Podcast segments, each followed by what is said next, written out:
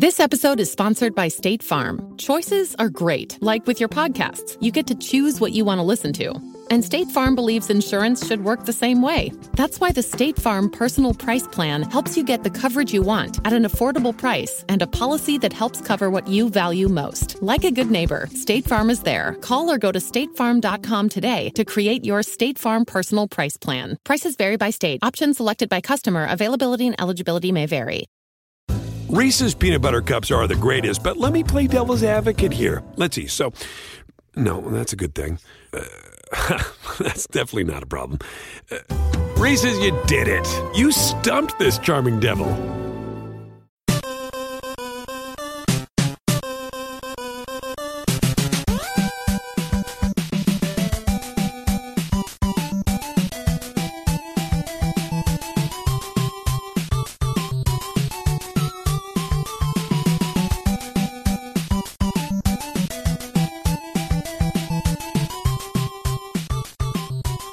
Welcome to the family here on Purple Mafia.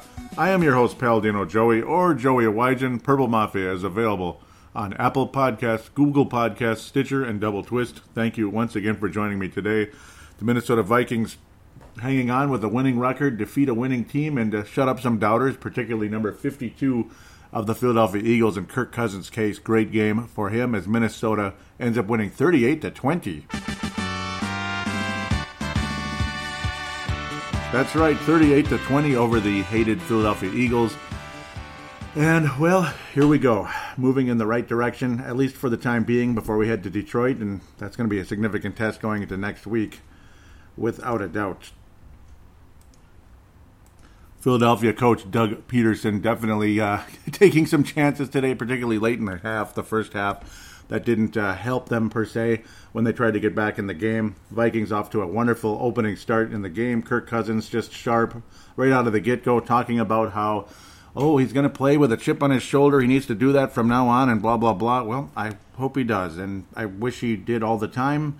I don't know why that would even be an issue. You should always have a bit of a chip on your shoulder. You don't have to necessarily be like pissed off at the world and hate everybody but that's just for some of us out there. I guess some days, on those dark days that we're not happy, this and that. But uh, well, play with this continued motivation. Also, it helps with Philadelphia's pass defense not so good. Uh, very discombobulated uh, secondary throughout the game today. Oh boy, poor Douglas, number 32 today, was just, you know, he went through hell uh, time and time again. Some calls, a holding call against him that cost Philadelphia in a big moment. Ended up keeping a Vikings drive alive uh, getting burned multiple occasions. Stefon Diggs had the kind of game that he's been waiting for forever, and love Stefon Diggs as a player. His attitude, uh, I, I, I don't know. I'm not all that impressed all the time with his attitude. I don't think anybody is. In fact, I think most of you out there that have been watching are, yeah. I mean, you can see it. You know, in the the looking back at the guy. I mean, he wasn't taunting him, but he might as well have been. Rasul Douglas, of course, of the Philadelphia Eagles getting no safety help whatsoever. He was frustrated. The other cornerback also could have been burned by Adam Thielen. It just happened to be Stefon Diggs who was, uh, you know, who uh, Russ, Rasul Douglas was guarding at the time. So the other Philadelphia cornerback, Sidney Jones, also left the left Adam Thielen opened, and so one way or another, it was going to be a deep touchdown play, or uh, was it Rodney McLeod at the end of the day? Uh, regardless, regardless, the uh, situation was very dire for uh, the Philadelphia secondary throughout the game today.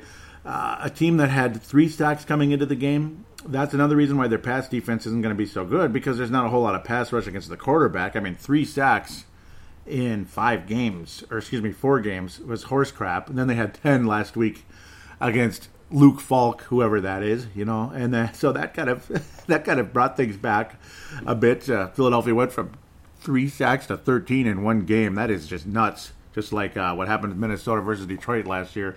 But maybe in Philadelphia's case, that 10 sack football game against a team that was just not playing that day might end up meaning a whole lot of nothing at the end of the day. Philadelphia is now three and three on the season. That doesn't look too good, uh, though. The NFC East is ever winnable.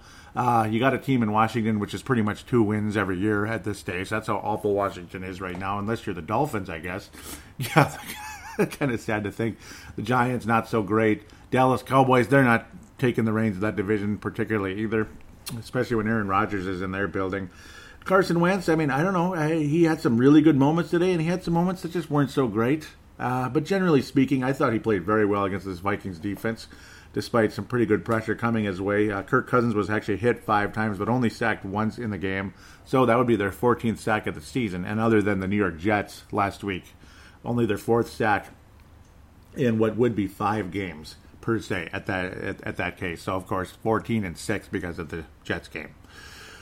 So, yeah, it's an interesting situation. Vikings run defense very solid. Jordan Howard never really got loose a whole lot, only to 12 yard long throughout the game Did today.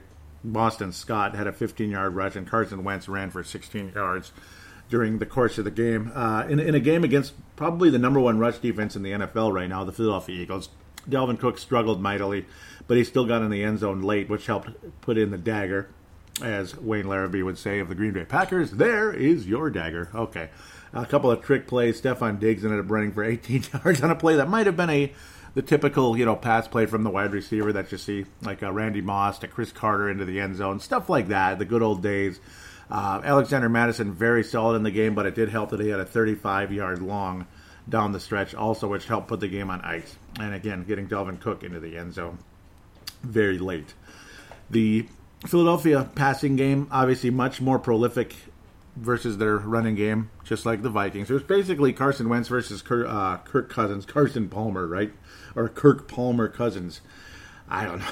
but Carson, Kirk Cousins, very efficient throughout the game today, and the only interception he had, for some of you that might be box score diving at this stage, was a, well, it was a tip pass up in the air by 100%, not by a Philadelphia defender, 100% by Stefon Diggs, who if not for that play, might have had a pretty good chance of at least sharing the Fran Tarkenton Award winner with a certain other player. I'll keep that quiet. A guy that's been well debated throughout the season. He's finally going to get one again. An awesome game by Kirk Cousins, though. Hint, hint. Uh, four touchdowns, 333 yards. Spectacular. So, literally a third to a thousand there. Quarterback rating of 138.4, despite that unearned interception without that, he, he had a near uh, perfect quarterback rating throughout the game today. 76% completion percentage, only attempted 29 passes, but was efficient up the you know what throughout the game, hitting his targets when they were open. He was hitting them. He was not overthrowing Stefon Diggs. He was not overthrowing Adam Thielen. It's like one or two plays, sure. You're, you're going to miss something once in a while. Otherwise, you're just simply throwing the ball away, blah, blah, blah. And of course, Stefon Diggs did drop multiple passes in the game. And the third one that was not caught was a was tipped up for an interception, like a volleyball player setting up somebody for a spike. I mean, that's basically what it was. Uh, Stefon Diggs, though, there was the Diggs ratio today. The, instead of the Randy ratio, it was the Diggs ratio. They're digging the ratio. 11 targets. Adam Thielen, despite not feeling well, still managed to get 57 yards. And gosh darn it, Kyle Rudolph got three catches in the game. Didn't get in the end zone, unfortunately, but oh well. It was it was a cool cool couple moments for Kyle Rudolph throughout the game. Uh, underutilized last year in a similar role. Uh, Olabisi Johnson's one catch might have been a drop. It might have been a drop because, but luckily for the Vikings, they got away with it. He had some control of the ball, but it was like his he was just holding on to the edge of the ball as, as it the other side tipped into the ground. So kind of lucky that they got that one. That was a nice crucial first down. The refs were not really on Philadelphia's side in this game today. Not a whole lot of bad, egregious calls, though, luckily. And the Vikings had a situation where Adam Thielen most likely did get into the end zone fairly early in the game. A spectacular play. It was close. He may have been in, may not have been in. More than likely, he would have been in, but unfortunately, that play was not reviewable, which figures. A play that might have been a game changing moment. Laquan Treadwell also probably made his best catch of his career in the game today on a third down reception. So imagine that. Kirk Cousins going to Laquan Treadwell on a third down, of course, very late in the game when it didn't matter as much. But he tiptoed the sidelines like good old Cris Carter. So a 15 yard gain in his first catch of the season, Cris Carter style, for the the risen from the dead Laquan Treadwell.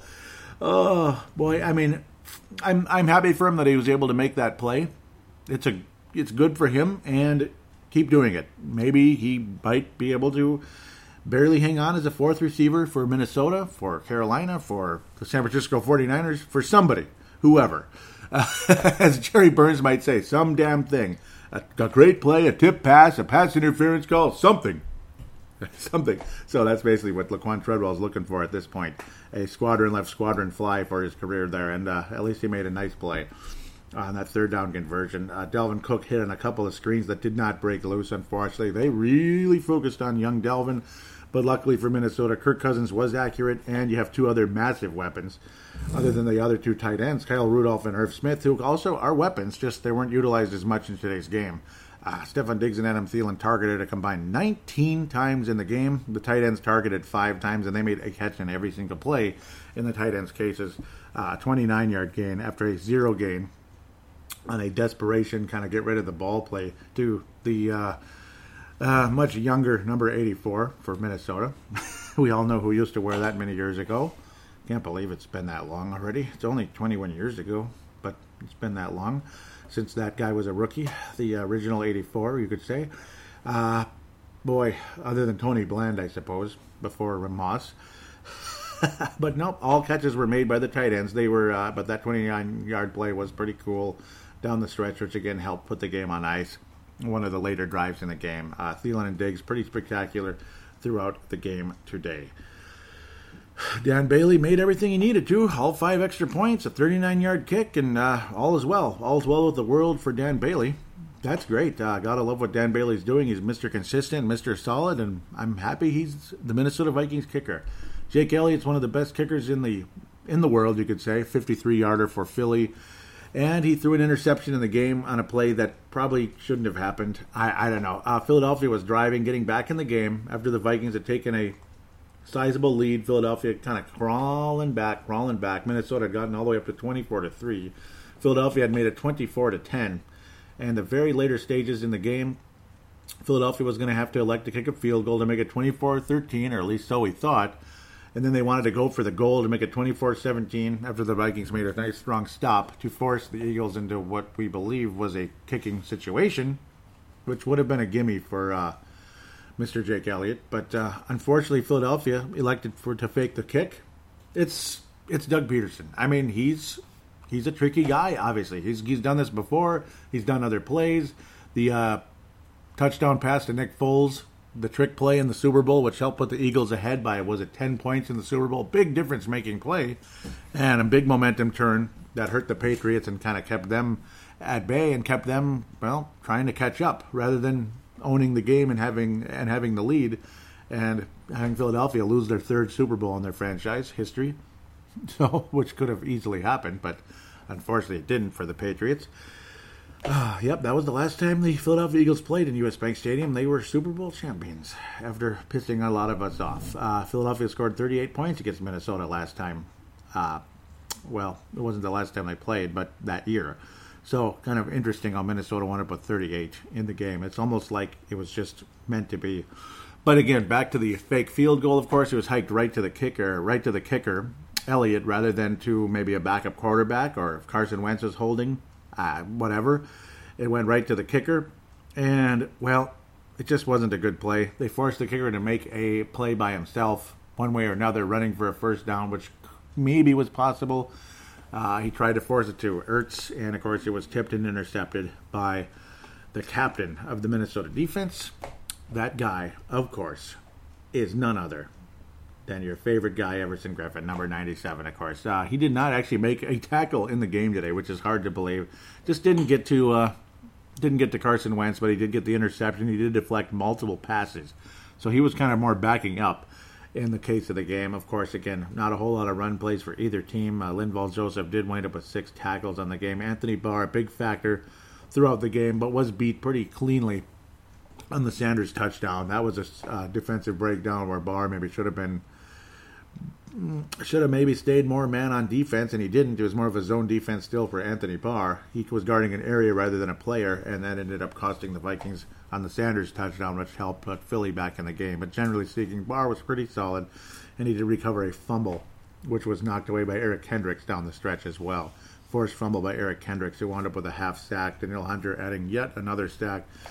Uh, Mackensie Alexander blitzing the quarterback and joined by Eric Kendricks on that sack so pretty cool to see Mackensie Alexander back healthy again after that pretty scary looking elbow injury nice to see Mackensie Alexander back in action, and uh, he has really turned out to be a pretty good player. He also added the interception, which did not get a return, but again, for the 99th time now, put the game on ice.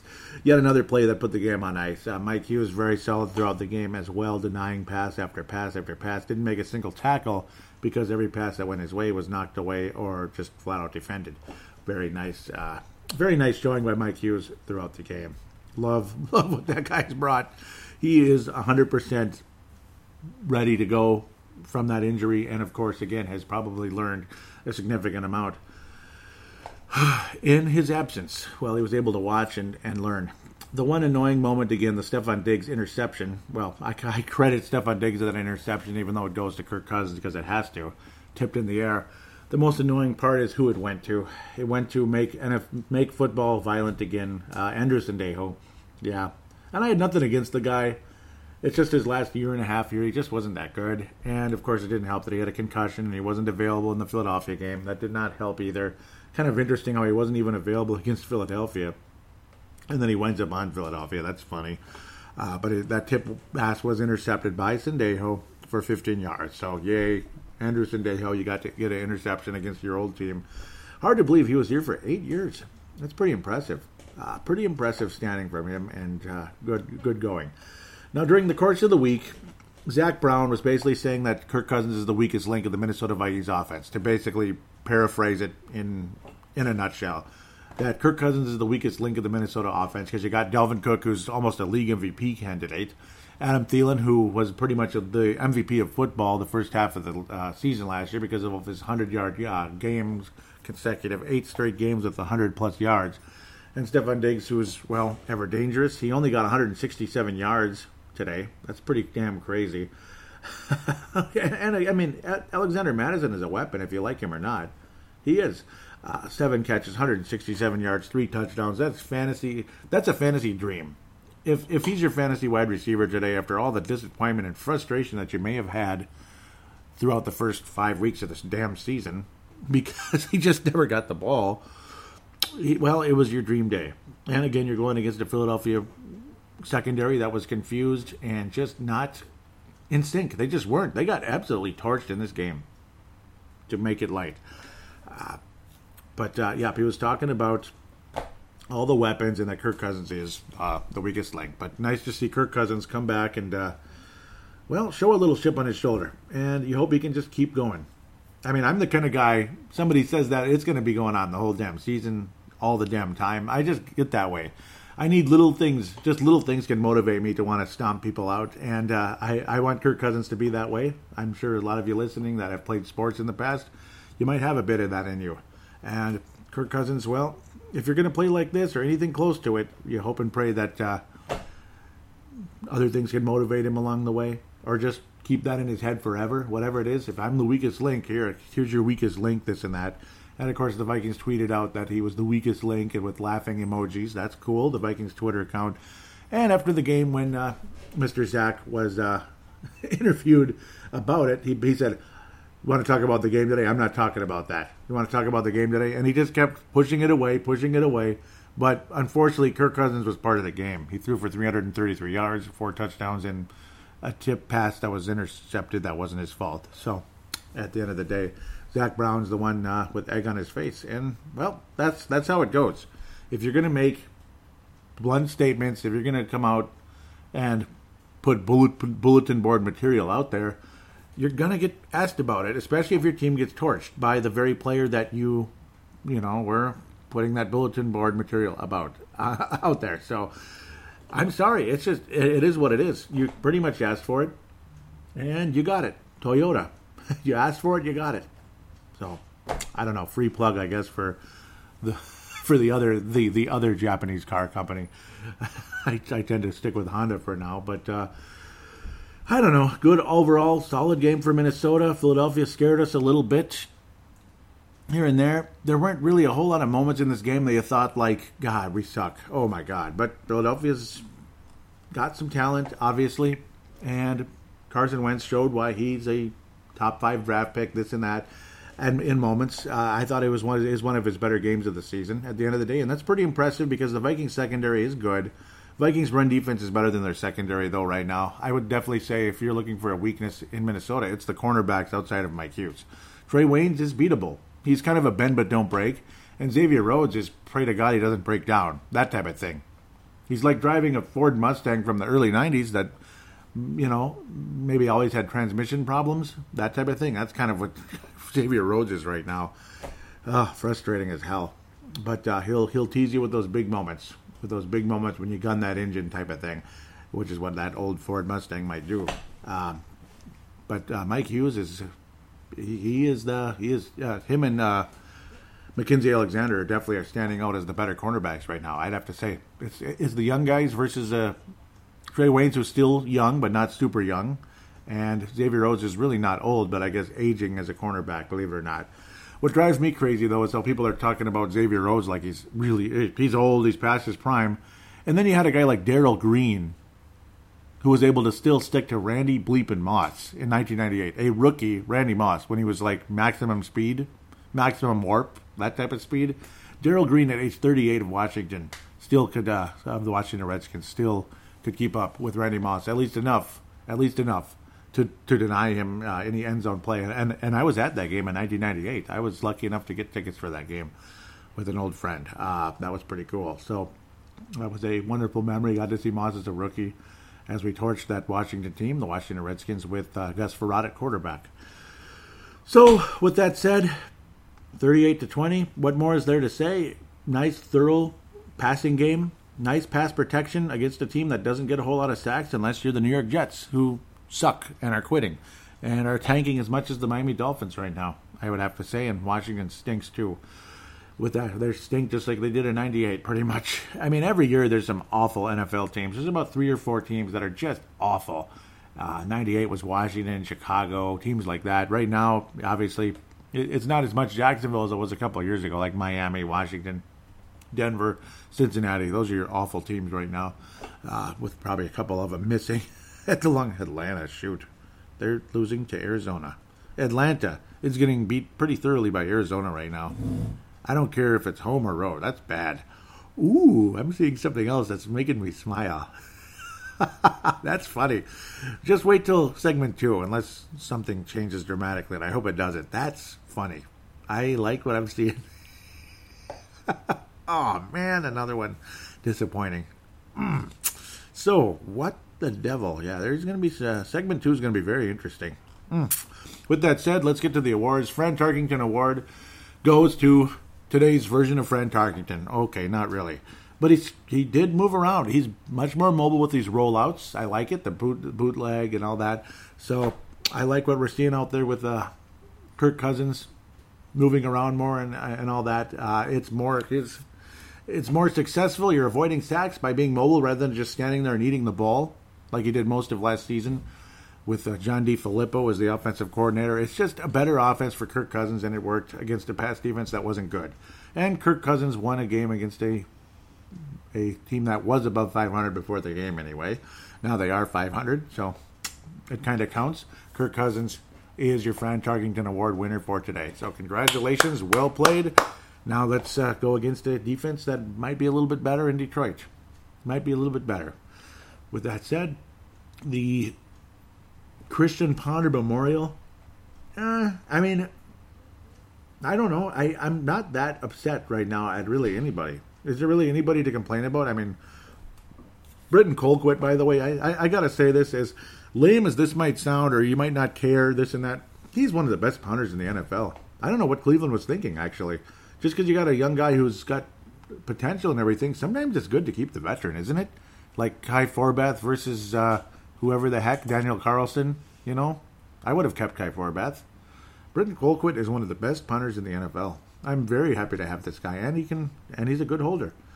I hope these guys are the kickers for the next five years or so if they keep this up, because obviously kickers and punters they can last till they're forty. I mean, just look at Gary Anderson, Morten Andersen. Uh, you know, some of those guys lasted forever. So with that said, I'm very pleased with our kickers, and that's good. it's a good feeling. I, obviously, you want to see them do it on the road in a cold, blustery playoff game in January, but uh, we'll get we'll cross that bridge when we get there. I, I'm not that upset at anybody right now. I mean, I'm annoyed with Stefon Diggs a little bit with that ball getting tipped in the air and Anthony Barr getting burned on the play to Sanders. Trae Waynes, I mean, was he bad in the game? No. Was Eric Kendricks bad? Absolutely not. He was pretty damn good. Dale Hunter, outstanding. It's funny how Everson Griffen had, you know, he was not very active, but he was active enough. I mean, he was pressuring Carson Wentz. It's just funny how he didn't register a single tackle. That is the darndest thing when you think about that. Uh, Harrison Smith was solid throughout the game. I mean, just generally speaking, the secondary, Xavier Rhodes, just, you know, just adequate. I can't give him a. I don't think he was bad. Mackensie Alexander, I just love what he can do. Love his future. So, Christian Ponder Memorial, mm, I'm going to pass on that this week. I'm, I'm going to pass on it, uh, other than just the play, the Stefon Diggs play. Urban legend is, of, of all things, why would it have to go to Anderson Dale, of all people? That's just how it is. And the other urban legend is Minnesota scored 38 points against a team that beat them 38 to 7 in the NFC Championship game. The last time that team played in this stadium was when they won the Super Bowl. So, I don't know. That's a pretty weird urban legend, but I guess that's why it's an urban legend because it's supposed to be weird. With that said, we'll take a quick break and we'll look at the rest of the NFL with some very intriguing turns of events, some plot twists in the NFL, some unexpected losses and wins for certain teams. Very unexpected. very interesting how the landscape of the National Football League and home field advantage and all that stuff is starting to take shape. And uh, there is a certain team that plays uh, maybe about a thousand miles south of here, same time zone and everything. That's got some catching up to do if they're going to be a number one seed in the AFC now. Whew, that's a pretty good hint. You probably know already. But we'll talk about that in next segment right after this.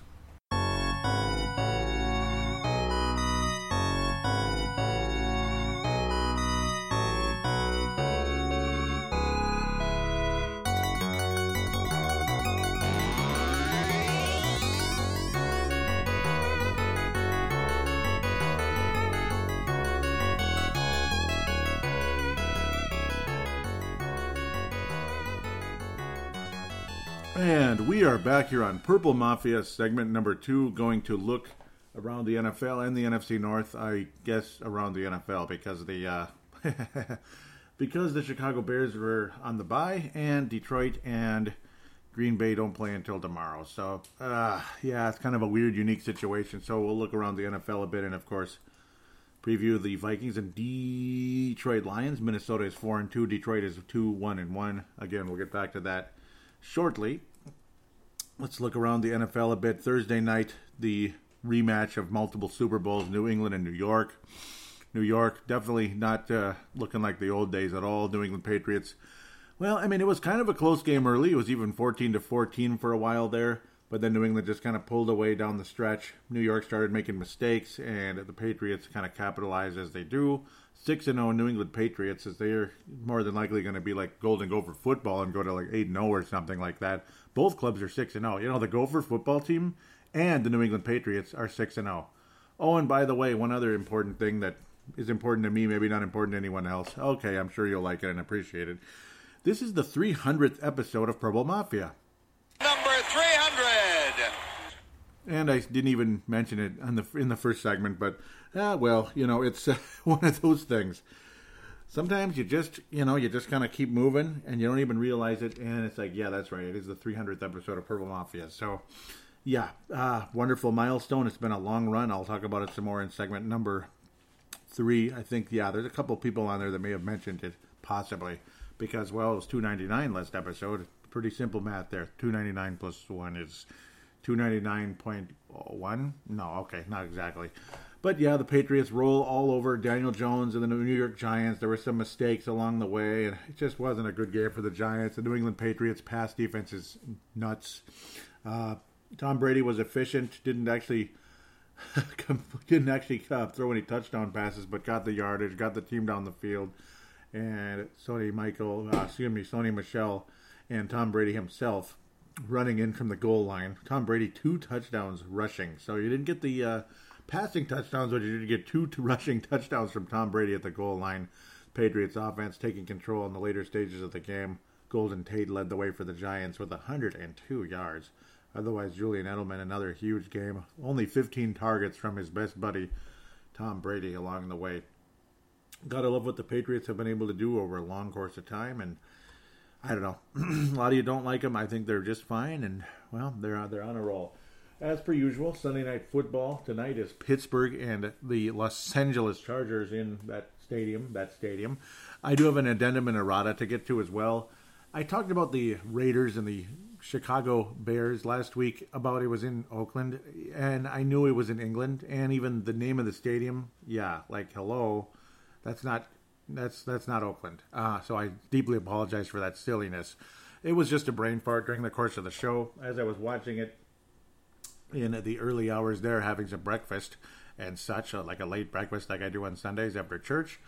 Yeah, it was in New England. Yeah, it was it was in England, not New England. It was in the England, good jolly old England, that type of thing. So, duh. And there was another game as well, the Carolina Panthers and the Tampa Bay Cluckaneers, the Tampa Bay Schmuckaneers.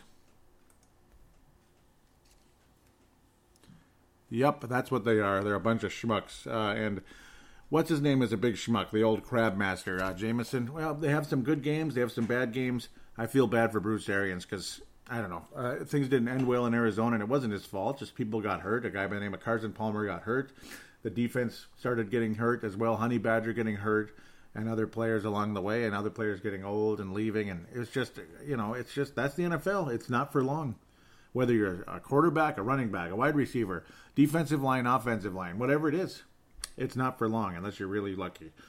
Tom Brady has been for long. Yes. Uh, the Carolina Panthers don't look now; they're four and two. I mean, they're they're the Atlanta Falcons of the AFC. Uh, excuse me, the uh, the the NFC South. And yes, Tottenham Hotspur Stadium. Tottenham. See, Hotspur. That makes me sound like that makes me think about like San Antonio, Texas, or something. But nope, it's Tottenham Hotspur Stadium. Very intriguing as well. So yes, uh, jolly old England hosting the Cluckaneers and uh, Mister Mr. Schmuckeneers. Uh, the uh, I, I, don't even know what to say. It, it's just it was bad. Carolina Carolina did what they needed to, and Kyle Allen's been a pretty solid quarterback in the stead of that other clown. Okay, okay, I know he's the greatest ever. We can't say anything mean about him, but uh, I, I'm not even going to get to him right now. Kyle Allen did a good job for the Carolina Panthers. They're four and two, and you know, old Ron Rivera is doing a good job. He's hanging on to his job. A lot of people thought maybe he's on the hot seat because that's just again not for long, and it is what it is. But they're three and two. Carolina's sneaking up on people again, just like they did back in uh, 2017. Jameis Winston. Let's talk about this guy. He attempted 54 passes. You know who Jameis Winston reminded me of a bit?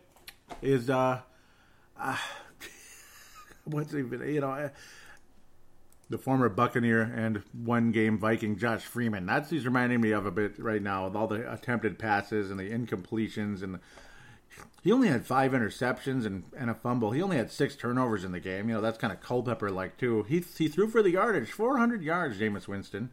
But yeah, he's not a number one overall pick. Uh, I mean, he was, but he isn't. You know, that type of thing. Christian McCaffrey stifled a bit at the line there, stifled in the rushing category, still got on the end zone once for the fantasy people. So, yeah, you know, he got that done. And the receiving only 26 yards. So, good job, Tampa. You got that guy stopped, but you didn't stop a whole lot else. And your quarterback and all his awful mistakes didn't help either. Wide receivers had nice games. Of course, Chris Godwin, Mike Evans. You saw Evans out there. Um, Cameron Brate, yeah, guys like that. They had their nice game and everything, but at the end of the day, awful game for Tampa Bay. And yeah, well, Carolina's just better. Christian McCaffrey saved face for any fantasy person who, you know, was counting on him to have a big game. At least he got in the end zone, and that's all she wrote. Good rush defense by Tampa there. Let's move on. Seattle and Cleveland. Vince Germano's Cleveland Browns. They're still at second place in the awful NFC North two and four. They had this game. They were doing so well. They were beating Seattle the entire bleeping game. And then the final score, guess what? Yeah, Seattle freaking wins. That was disheartening, just a little bit. The final score. Now, of course, Seattle did take the lead, and Nick Chubb was able to get in the end zone after a good solid drive by the Cleveland Browns, also converting a two point conversion. Mayfield to Demetrius Harris. But unfortunately, it just did not work out at the end of the day. Seattle was able to drive the ball down the field or, over the course of time, and Cleveland just couldn't get the job done. Wound up with the interception. Baker Mayfield did have an opportunity for a fourth down, uh, fourth quarter comeback to wrap things up. Fourth quarter drive. He had three minutes and thirty seconds, but I don't know. It's not like too much time for Teddy or anything. It was. Uh, I'd feel much more nervous if it was Russell Wilson as the quarterback with a four point lead or three point lead, this type of thing. but fortunately for Seattle, it's the other way around there. They're the one with Russell Wilson and the lead. So that was kind of all she wrote. Baker Mayfield, another number one pick, not living up to the hype right now, even though he's had some big moments, some big games. But um, yeah, the whole situation with uh, Richard Sherman, Mr. Big Mouth, was a big mouth again. You know, the one time because I hate people that snub snub you. Like say you want to shake their hand, you want to do the fist pound. Like now it's becoming now it's becoming fashionary to ignore somebody's fist pound and just like diss them. I think that's douchey. I think that's awful. And ignoring somebody's handshake is kind of douchey, that type of thing. And then it turns out that wasn't even true, and the stupid Richard Sherman made it up. What? Due to visual evidence with the camera. What? What? Why would you make something like that up?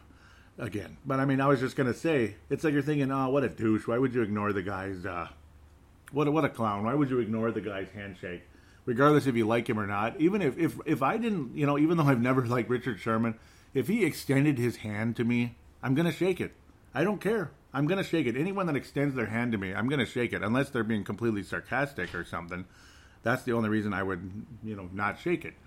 So whatever. At the end of the day, for him to make it up, what? Wow. Yeah, I mean Baker Mayfield. I don't know. I, I, wish I wish he could get his head together. I hope he can. I hope he can get a better head on his shoulders in the next couple of years.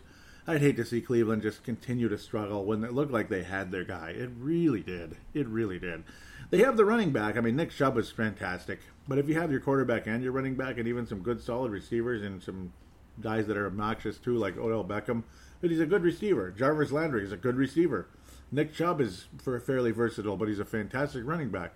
It's a good team, and they had a good defense with Gregg Williams of all people leading the way last year. Gregg Williams, you know, he, he did a pretty good job for the Jets today, I'd have to say. But yeah, we'll just leave Gregg Williams alone. Cleveland, I wish they beat Seattle. Bottom line, what a bummer. I don't like the Seahawks. They're five and one. Can you believe that? And there's a reason why they're still second place despite a pretty elite record there. I mean, five and one is elite. That's elite. And yes, good on Mr. Fleck, Mr. PJ Fleck and the Golden Gophers, six and zero. Oh. Yes, elite. They are elite right now. They're twentieth in the country. They haven't been ranked twentieth since like back in the day, man, and that's pretty cool. Good on the Gophs, the Gophs, the Gophs. Let's talk about another crazy score. Okay, this one wasn't that crazy. I'm sure most people would have picked Seattle, even though it was in Cleveland. And God dang it, I want Cleveland to be better, and I want them to win. I want to see them succeed, but I don't know. There's a little too much ego in a place like that. I don't know. Oh, I love that that that striped end zone. That's so classic, so old school. Let's move on though. What's going on with the Chiefs, huh? So much for home field advantage against the New England Patriots or anything, and it didn't help enough last year. It was it was good, and the Minnesota Vikings never win there, and if we do, wow, good on us. We usually win in Minnesota, but almost but never in Arrowhead Field. I don't remember seeing it happen Arrowhead Stadium per se. I don't remember us ever beating the Chiefs. And you think four and two, that's a good record. But here's the thing: Do you realize Kansas City would be one of the lowest seeds in the AFC if the playoffs started today? Because guess what? Houston Texans now have a high, have a tiebreaker against them. So if somehow, some way, these teams meet in the postseason, Houston gets home field advantage. That's right, folks. That's right. Yep, yep, yep. And people are talking about Tyreek Hill like he's the best receiver ever, and other people are laughing at it. And he's very good. We'll leave that as is. Um, Sean Watson, very elite game for him. Very solid. A couple of interceptions, though, that didn't help. The Chiefs' defense gets the job done when they need to. But generally speaking, Kansas City just didn't win the game today. They just didn't. Uh, veteran, Wiley veteran LeSean McCoy only had eight rushes in the game, but was efficient in the time he did. But, I mean, that's how it goes. I mean, Kansas City did go up at 10 nothing in the game. And again, that's how it goes when you have an elite quarterback like uh, Patrick Mahomes. You're probably not going to run a whole lot, even though it might be wise to mix things up a bit just to keep things honest. It just didn't work out. Kansas City only 24 points against this good, solid Houston defense. I mean, they just got the job done. Uh, Mahomes had some spectacular plays, but he wasn't as accurate today. And again, Houston's defense stifled him a bit, uh, knocking some passes down and all that, forced an interception, a fumble from Patrick Mahomes. He he, he fumbles a little bit. I mean, there there isn't a perfect quarterback in football. You know, Tom Brady fumbled, and the uh, Patriots lost the Super Bowl. You know, to the Philadelphia Eagles. So there is no perfect quarterback. there's no perfect quarterback, no matter how great he is. He's to get beat. He's to make a mistake via fumble. He's to get tricked. He's to get fooled, this and that, and the ball's to come out, or he's to throw an interception, or he's to get super unlucky, like, of all people, of all people, Kirk Cousins was unlucky rather than like a stupid, dumb play. He was unlucky because of uh, the tipped up, tipped up pass by our old friend Stefon Diggs, that type of thing. But Kansas City, two losses in a row, two games behind the New England Patriots, and they are behind Houston Texans now in the tiebreaker. So, yeah, that's not good. That's a I don't know. Kansas City, so much for Arrowhead Stadium like being the road to the Super Bowl. I don't think so, and I thought it would be. I, I did, but then again, no, I did pick New England number one this year. I I did, and it looks like I'm going to be right. it looks like I'm going to be right, and that, yeah, no, yeah, I did pick Kansas City. I did pick Kansas City to win the Super Bowl, but it looks like it's going to be New England again. Okay, let's talk about the poop bowl, the toilet bowl, the this bowl, the that bowl. And I'm going to say this again. I say this almost every week. I like the Miami Dolphins. I do. I don't want them to stink, but they do. They do stink. There's only one team in the in the NFL that uh, you'd think Miami should beat, and that's the Washington Redskins. Maybe at least a chance, an opportunity to beat them, and they just didn't. And Washington wins 17 to 16. Oh, yikes, Case Keenum, and it's sad because we all like Case Keenum and remember the great memories there. And wait, well, he torched Washington. He torched Kirk Cousins and the Washington Redskins in 2017. He just torched him, but he had multiple interceptions down the stretch as well. You're seeing Josh Rosen, you're seeing Ryan Fitzpatrick, and you're seeing a whole lot of crud. That's what you're seeing. You saw Josh Rosen play like ass. You saw Ryan Fitzpatrick play significantly better, but not good enough. Dolphins are 0 5. The Washington Redskins are 1 and 5. 1 and 5. Adrian Peterson, hey, and I remember him having some good games against the Dolphins. I remember him getting getting stopped on the uh, fourth down on the goal line as well against the Dolphins. Actually, he had some awful games against them, to be fair. As did Daunte Culpepper, even though it was an entertaining first uh, game in his career back in 2000. But the Dolphins had a tough defense back in the earlier 2000s and into the mid 2000s, believe it or not. But nice to see Adrian back in the century mark again because you know he's climbing that ladder. He's climbing that ladder. Getting a Super Bowl ring seems like pretty unlikely because I don't think any competitive team is going to have Adrian on there. And he's more focused on fine. If I'm not going to get to be on some elite team and never get the ball, might as well keep climbing that ladder of the all-time running list, uh, all-time uh, rushing yard list. He's he's doing that with the, with games like today, no doubt, no doubt. Otherwise, it's an awful game, and let's keep moving. It's an awful matchup, and it was a home game for the Dolphins, and oh God, oh Dolphins, Dolphins, Dolphins, Hard Rock Stadium hard rain gonna fall, right? Hard rain's gonna fall in Hard Rock Stadium, man. I'm telling you. New Orleans actually played some defense, and they have been doing it most of the season. And Teddy Bridgewater's used to games like this, somewhat in Minnesota. And the, uh, of course, his whole career in Minnesota was under Mike Zimmer, and you saw games well a little higher scoring than this. I mean, this is really low scoring. Thirteen to six, New Orleans getting the job done in Jacksonville, TIAA Bank Field. I don't know about any TIA Bank Field or anything, but I don't know about any bank like that. But uh, Gardner Minshew was really stifled today. He couldn't even get to 50%. Only had one interception, but uh, not a good game at all. He was st- shut down pretty good. And of course, New Orleans is, uh, let's be fair, I mean, New Orleans secondary is pretty elite. I'm using that word a lot today. Teddy Bridgewater, very, very, very efficient. This was a Bridgewater kind of game. I mean, you had games like last week where he turned it up, three or four touchdowns, 300 yards, and then you had games like this where he didn't make mistakes, and he had a quarterback rating in the mid 90s, 200 ish, 200 plus yards, and you know completed two thirds of his passes and didn't make mistakes. I mean, you know, you know, uh, would would you take that? Uh, yeah, I like Kirk Cousins' game today, but I'd take this on a consistent basis. Michael Thomas, 89 yards receiving. Jared Cook, the tight end, got in the end zone, the only player to get in the end zone in the entire game.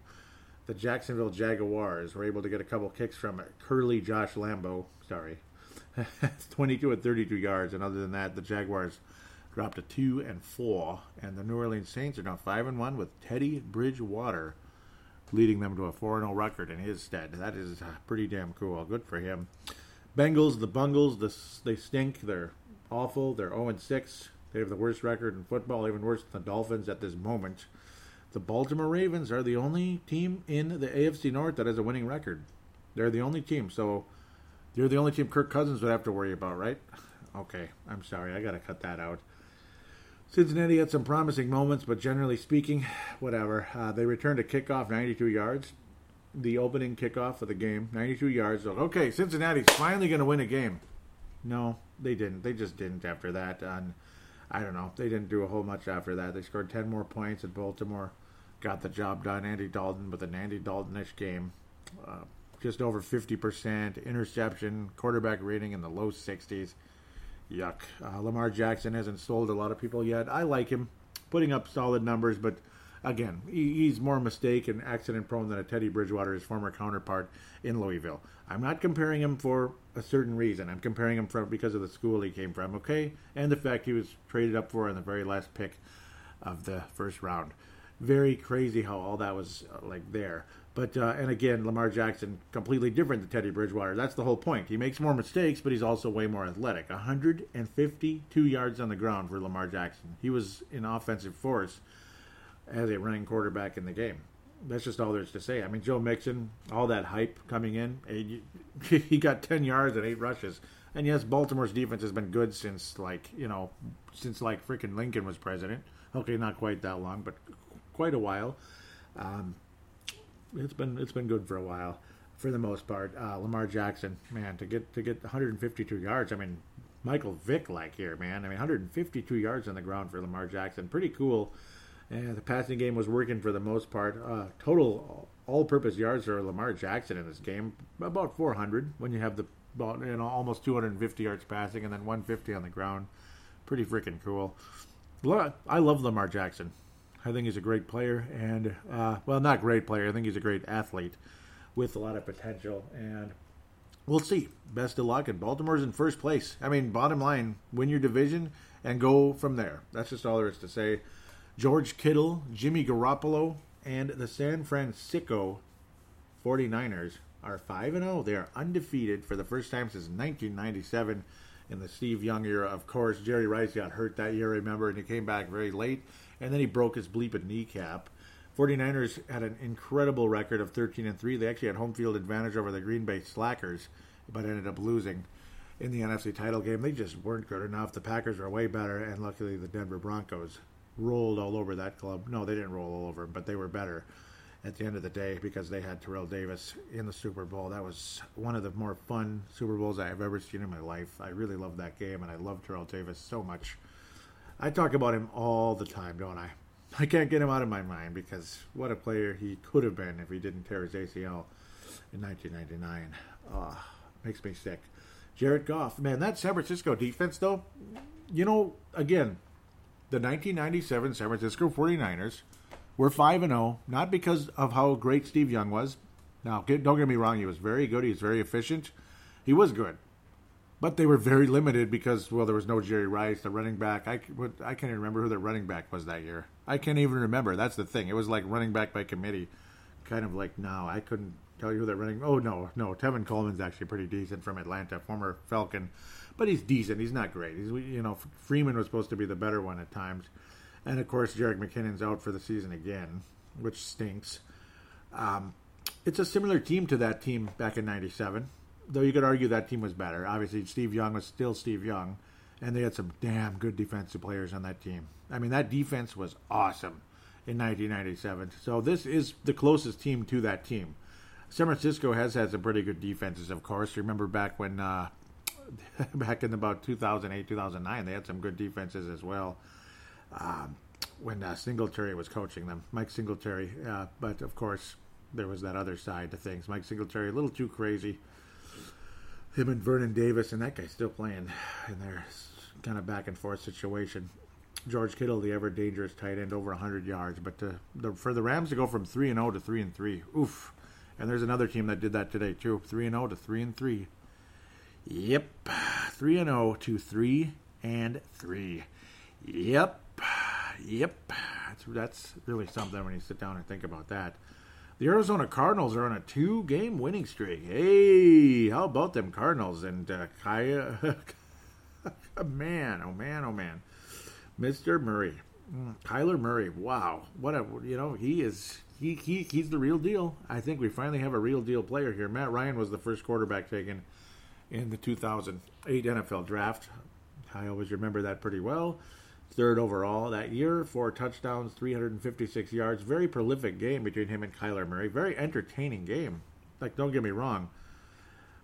But well, the State Farm, State Farm and the NFL, they they got to be working together here. Uh, there's no Aaron Rodgers quarterbacking anybody in State Farm Stadium or Patrick Mahomes. Can you imagine? Can you imagine those two guys? Man, uh, Arizona Cardinals going black today, black and red instead of their classic red and black look. You know, more red. Yeah. Uh, I don't know. I, I, I don't know, but uh, whatever it was, it was a very prolific back and forth passing matchup, epic battle between these clubs. Matt Ryan completed 83%, Kyler Murray 73%. They attempted about the same amount of passes. The yardage is almost the same. Quarterback ratings way over 100. No interceptions. This is a good game. It's too bad the team's records are so awful. What a fun freaking game. This is fun, you know? Four touchdowns for Matt Ryan, three touchdowns for Kyler Murray. Wow, fun. Devonta Freeman, Devonta Freeman, 88 yards on the ground. David Johnson, he's really been limited this year. Um, Dalvin Cook just ran all over this Atlanta defense earlier, and not so much this time. Not so much. Uh, Julio Jones, 108 yards, did not get in the end zone, but Austin Hooper did. Larry Fitzgerald didn't get in the end zone, but David Johnson made it up for uh, his lack of running with some screen plays and such, including a 30 yarder, and got in the end zone and such. So, entertaining battle. Too bad neither team is that good right now, but very soon I think this Arizona Cardinals team is going to be way up there, baby. I think the only problem is the competition in that division is still very tough. Obviously, the Rams are scary at some sometimes anyway. Seattle's five and one. San Francisco is five and zero. Oh, blah blah blah. So it's gonna be it's gonna be a climb for Arizona, but the Rams better watch out. Arizona might pass them. It's kind of funny when you when you sit and think about that. Denver Broncos, another team that didn't have a win a couple weeks ago, now it's two wins as well. They're two and four, and they have a tiebreaker over a team that I thought might win the AFC South. I guess the joke's on me. As awful as Denver's offense is, and I mean awful, their defense is still really good, isn't it? 16 to 0. And Tennessee's defense or offense isn't exactly something to brag about. It's not that great. I like Ryan Tannehill, but I don't know. He just didn't do a whole lot. Marcus Mariota was just pathetic, just pathetic today, and he's been not so good. Not really living up to the hype, is he? Nah, nah, he's, he's, he's no, he's really not. Phillip Lindsay rushed for 70 yards, got in the end zone. Joe Flacco, a respectable game again for the most part, but not really. Not really. He just wasn't bad. He just wasn't bad. He did have an interception, but he wasn't awful. It's the Denver defense really that got the job done at the end of the day. And just kind of old school black black and blue football. Denver Broncos, they're not trying to get the number one pick in the draft at, at this point, at least at this moment, with a couple wins in a row. And then we wrap up this until we start talking about the Detroit Lions. The New York Jets Played the Dallas Cowboys today. Dallas Cowboys were 3 0 three weeks ago, and now they're 500. What do you think of that? What do you think of that? Everybody's talking about all, all the Dallas Cowboys are going to have home field advantage. But at the end of the day, the Dallas Cowboys have had the number one seed multiple times the past, you know, X amount of years, 10 years or so. They've, they've had some pretty good teams 13 and 3, 13 and 3, blah, blah, blah. Tony Romo year, and they've had a 12 and 4 team, they've had an 11 and 5 team it seems like regardless, they're just fortunate to get to the second round, and that's about all she wrote most of the time.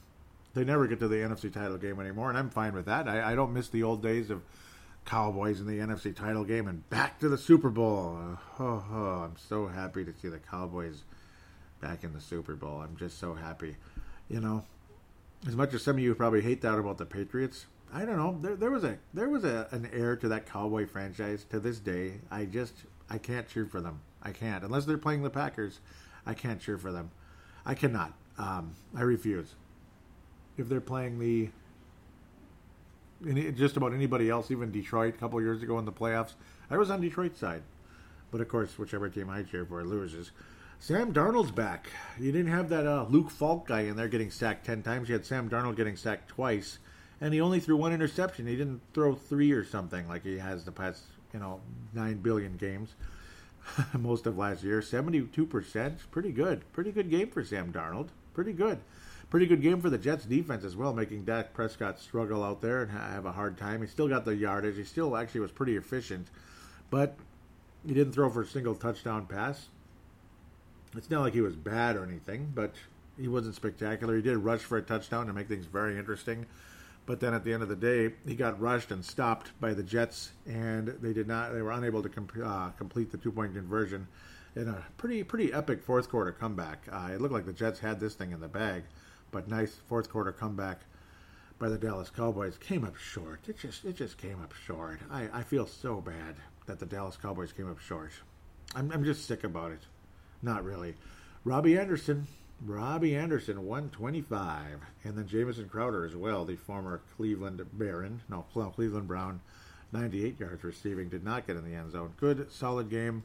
Maybe the Jets will make the playoffs after all. I mean, I remember the Chargers were 0 4 back in, uh, what year was that? Back in 1992. Yeah, God, I'm, I'm old.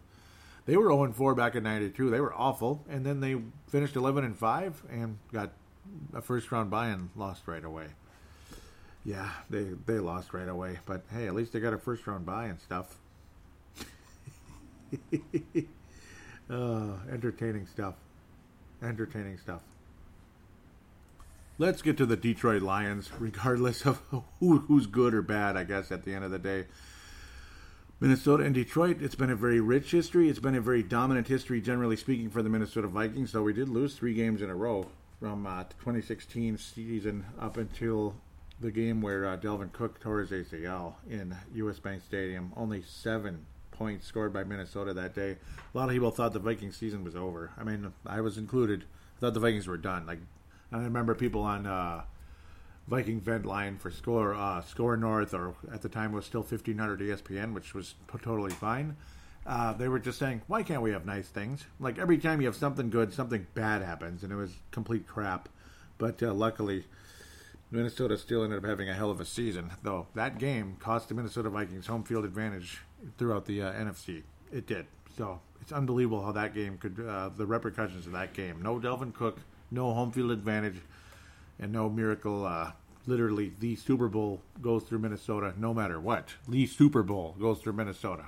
Not just the road to it, but everything else. Just an unbelievable, uh, amazing thing that would have been. But, you know, like always, it just never ends positively. You wish it would, but maybe one day it will. Minnesota has won three in a row since starting with the uh, Thanksgiving Day game that season when the Vikings were just rolling, just on a roll, smashing through other teams under their 13 and 3 record. Oh, that was so much fun. So much fun. What a magical season that was as the Vikings were stopping uh, Mr. Stafford, Matthew Stafford, on some of those key third downs that we could not stop on Thanksgiving a year before when he lost uh, 16 to 13, when we were still very much in playoff contention at the time, though still a frustrating damn season. Vikings just could not stop Detroit on third and long. Matthew Stafford would scamper, this and that. It's been an interesting back and forth with Stafford and the Vikings. He's actually had some pretty damn good seasons against us. Like in 2014, they swept us. That defensive line, uh, still in the Jim Schwartz era, did a hell of a job. Then ultimately, uh, Caldwell, Jim Caldwell, take, took over, and he did a hell of a job for a while. And then ultimately got let go at the end of last season because it wasn't a good year for Detroit for the most part. And of course, now you got Patricia Patricia, at, not at the end of last year, but two years ago, pardon me, at the end of 2017. Just not a very particularly good year. Things didn't end well in 2017, but I thought Caldwell still took the Lions to places that they hadn't really been for the most part. a, a, couple of good years under Jim Schwartz, very good defensive coach. But, you know, obviously Schwartz got his revenge on everybody, getting a Super Bowl championship with Philly, particularly against us, and all that. Um, Caldwell and all that. He was coaching Indianapolis, blah blah blah. I could go on forever. Matt Patricia's got rings with New England. It's good times, good times. Um, though they did lose the Super Bowl against Philadelphia. Did Matt Patricia awful season last year? Made things look real easy. Remember on uh, was it? So that was on the 11th. Uh, excuse me, the 4th of November. The Vikings did not play on Thanksgiving last year after doing it a couple years in a row. Vikings ruined every holiday possible in 2016. That was an awful freaking season. Just awful. They ruined Christmas Eve. They ruined Thanksgiving. They ruined Halloween. It was just an awful bleeping season. I almost dropped an F bomb. That's how bad it was. But 17 is very different. Last year, you had the 10 sack game. That was freaking cool. Matt Patricia, things just would not work out for him. And then, of course, nope, that was on the. that was uh, that was on the uh, 23rd of December. Pardon me. That was right before Christmas the uh, the 10 sack game. That was in Detroit. That was a lot of fun. Made us think, okay, well, at least we're still alive now. Hopefully, we can beat the uh, Chicago Bears and all that and stay alive. But it didn't matter for a whole lot at the end of the day, unfortunately. Um, but no, yeah, Vikings rolled over Detroit in the uh, in U.S. Bank Stadium on the 4th of November. Again, very rich history, generally speaking for the Minnesota Vikings. Oh, that was in the dome or the the U.S. Bank Stadium. That was the fourth. Okay, I apologize. I'm all, I apologize for that. Uh, yeah, so many games against these against this team over the years. It's been a very rich number, well over 100, 74, 39 and 2. Minnesota absolutely ruling the roost, but that's because the old days. Vikings never lost to Detroit. I mean, there were spans that it was insane. Now, of course, way, way, way, way, way back in the early 60s, Detroit actually ruled us because in the 1950s, Detroit was NFL champions like every year. They were like the best team in the NFL in the 1950s. Detroit was the best team in the NFL in the 50s. Kind of like, you know, the Patriots now. They were the Patriots of that era. So they were still very good. Uh, Detroit beat us the first five games ever that we played each other. And then we finally beat them on, in 1963 gosh, right around, gosh, right two two days after Kennedy was assassinated. Damn, that's weird. But yeah, Detroit pretty much dominated the Vikings in the 1968 on. Jiminy frickin' Christmas. 1968 to 74, Minnesota won every single game. One, two, three, four, five, six, seven, eight, nine, ten, eleven, twelve, thirteen games in a row. And then Detroit finally beat the Vikings in 74, and then they Vikings won. It was kind of back and forth, and then another nice long five game win streak for Minnesota. And then it got very back and forth ish. And then 86 to 89, Vikings won seven in a row. Detroit got a cup. There was a back and forth. Detroit won three in a row. You could just go on and on and on and on. Four game win streak in the 2000 to 2001 era. We actually swept Detroit in 2001, even even awful we were that year. Then you had that massive win streak one, two, three, four, five, six, seven, eight, nine, ten. Ten 10 game win streak over Detroit from 02 to 06. That's pretty remarkable. Uh, lost in overtime in 07 when we really needed it. We lost in overtime in 07. Oh, that was a frustrating as F game. Oh, yeah, that was the game when I exploded on uh, YouTube. Yeah. Tarvaris Jackson, five interceptions in that game. He was awful. And yeah, we still almost won the game funny. Then the Vikings won six in a row again after that. That's crazy. And that's been kind of back and forthish ever since. And we talked about the recent history. Pretty rich history for Minnesota, though, mostly because of the early 70s, 2000s, and such. The Vikings had huge winning streaks. Hopefully, the Vikings can continue this uh, positive trend. We actually beat Detroit in Detroit two games in a row and three games in a row total. We've had some awful, frustrating games in Detroit, usually close, but that crowd is obnoxious, and they are. Vikings, most of Minnesota's losses have been in Detroit, not in Minnesota. I mean, it was going way back in the day, way back machine, when the Vikings lost at home to Detroit. Yeah, 97 we lost at home to Detroit. And up oh, 99 we did too, didn't we? Okay, yeah, well that was at Detroit. What am I saying? Yeah, lost at home to Detroit in 97.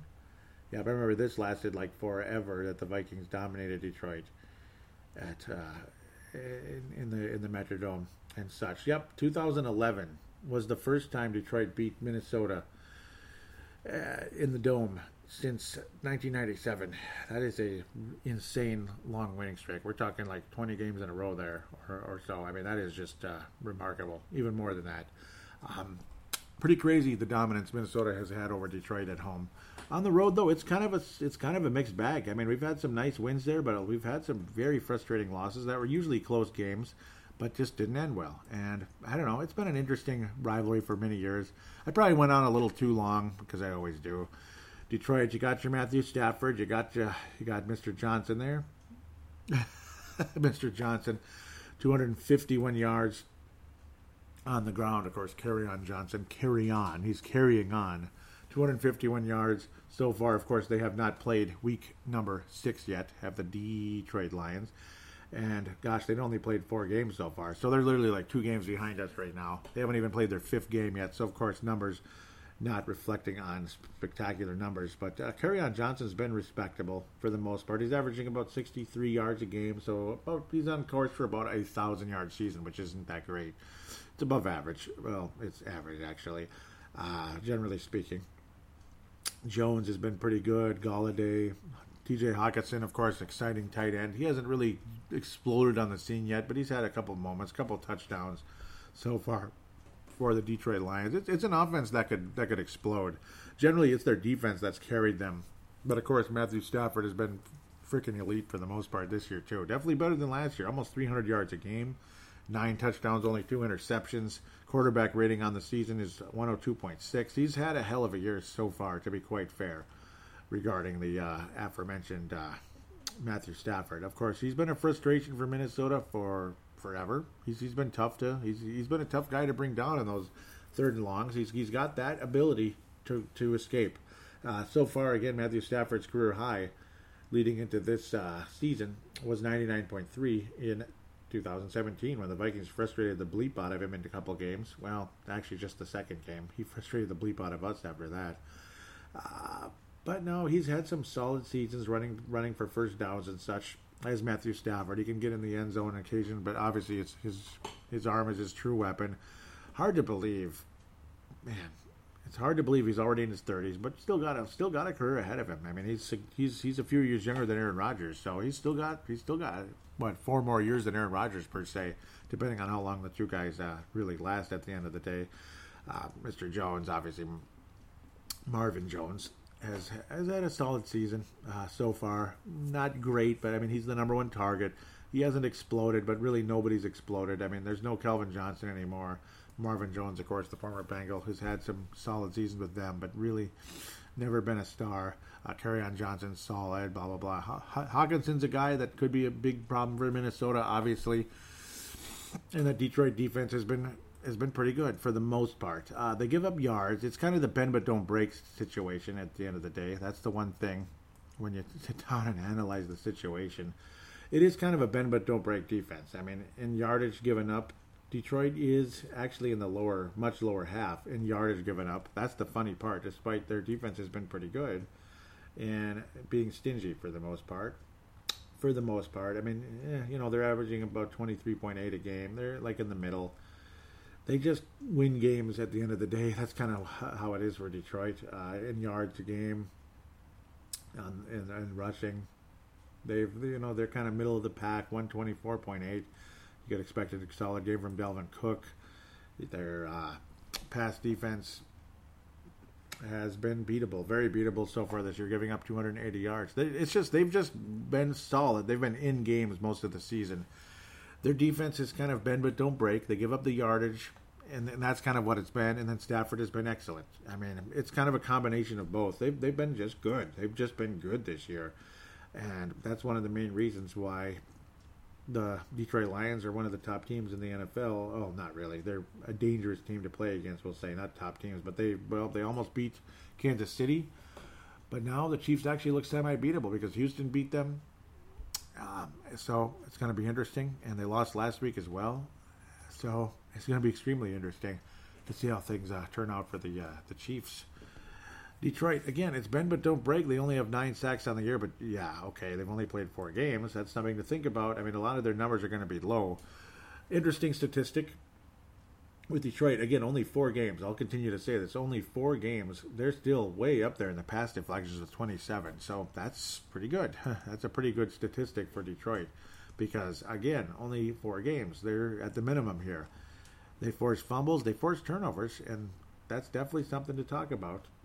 They'll they'll force they'll force fumbles, and that's something we're we're afraid of around here in a big way. It's just been a problem forever for the Minnesota Vikings with the, the, the fumbles, and you hope that uh, they don't draw Kirk Cousins into one. Only two interceptions so far on the year for Detroit. It's a it's a beatable team. It's again bend but don't break. I've said it about fifty times. That's kind of what it is at Detroit. Bend bend but don't break. And then Matthew Stafford is off to a great start. Uh, he's having a career year so far. Honestly, and he's had a lot of very good seasons where he's pushing 5,000 yards, this and that. Detroit, so far this year, again, has been tough to beat. They've really hung in there. I mean, they hung in there against the, you know, they, they hung in there against the Chiefs. They frustrated other teams during the course of the season. I mean, uh, where, where, do you even go? I mean, where do you even go? It, it's a tough, tough decision. I mean, Minnesota's going to put up numbers. That's the good part. I'm excited about that. The passing yards have been strong. I, I'm having a hell of a time picking a winner in this game. You know, I mean, I love the way the Vikings are playing, but are they for real? That's the thing. And these road games for Kirk Cousins have not been good.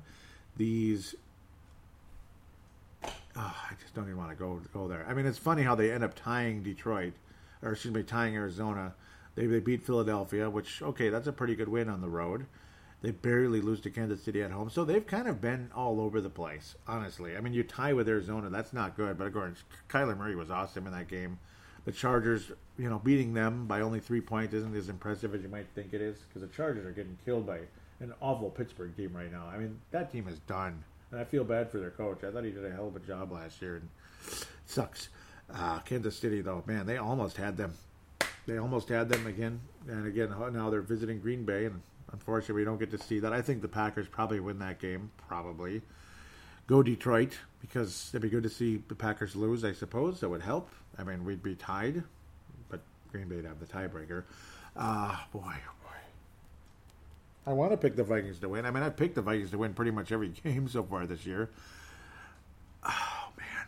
If Kirk Cousins continues to protect the football and to be more willing to try to thread the needle between the defenses and such that he's been doing the past couple weeks, if he continues on the trend he's been on, Kirk Cousins is going to have a hell of a rest of the season, and I think Vikings could have a pretty damn good record. I mean, four and two is good. You get to five and two a nice win on the road.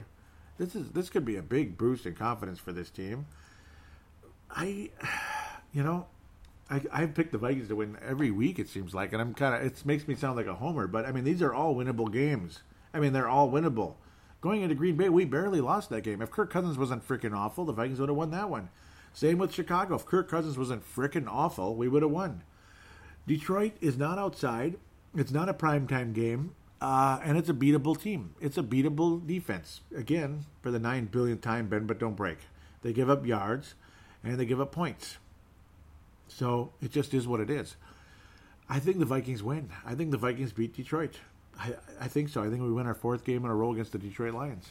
I, I got a feeling. I think the Vikings can do this. Uh, obviously, Matthew Stafford has been a thorn in the side for this Vikings defense, but the last couple years, we've beat the heck out of him. So hopefully the Vikings can do it again. I think he's going to have a hell of a time tonight, uh, tomorrow night against the Green Bay Packers, or tonight, depending on when you're listening, or even yeah, a couple days ago. Maybe who knows how long you're listening, how long ahead of time you are at this point. But um, I, I don't know. I, am going to pick the Vikings to win this game. Believe it or not, it's going to be whew, something along the likes of. Eh, you're going to see yardage. You're not going to see as many points. I think it's going to be super close, like 20 to 17 type of game for Minnesota. It's going to be a close 21 to 17 type of game. Dalvin Cook's going to get. I think Dalvin Cook's numbers are going to be higher significantly in this game. And I remember he was doing well against Detroit in the game that he got injured. But again, it's a different team. But still, they give up yardage. They do. Detroit gives up yardage. They give up passing yards. I think Kirk Cousins throws for 300 ish again. I think he gets multiple touchdowns again.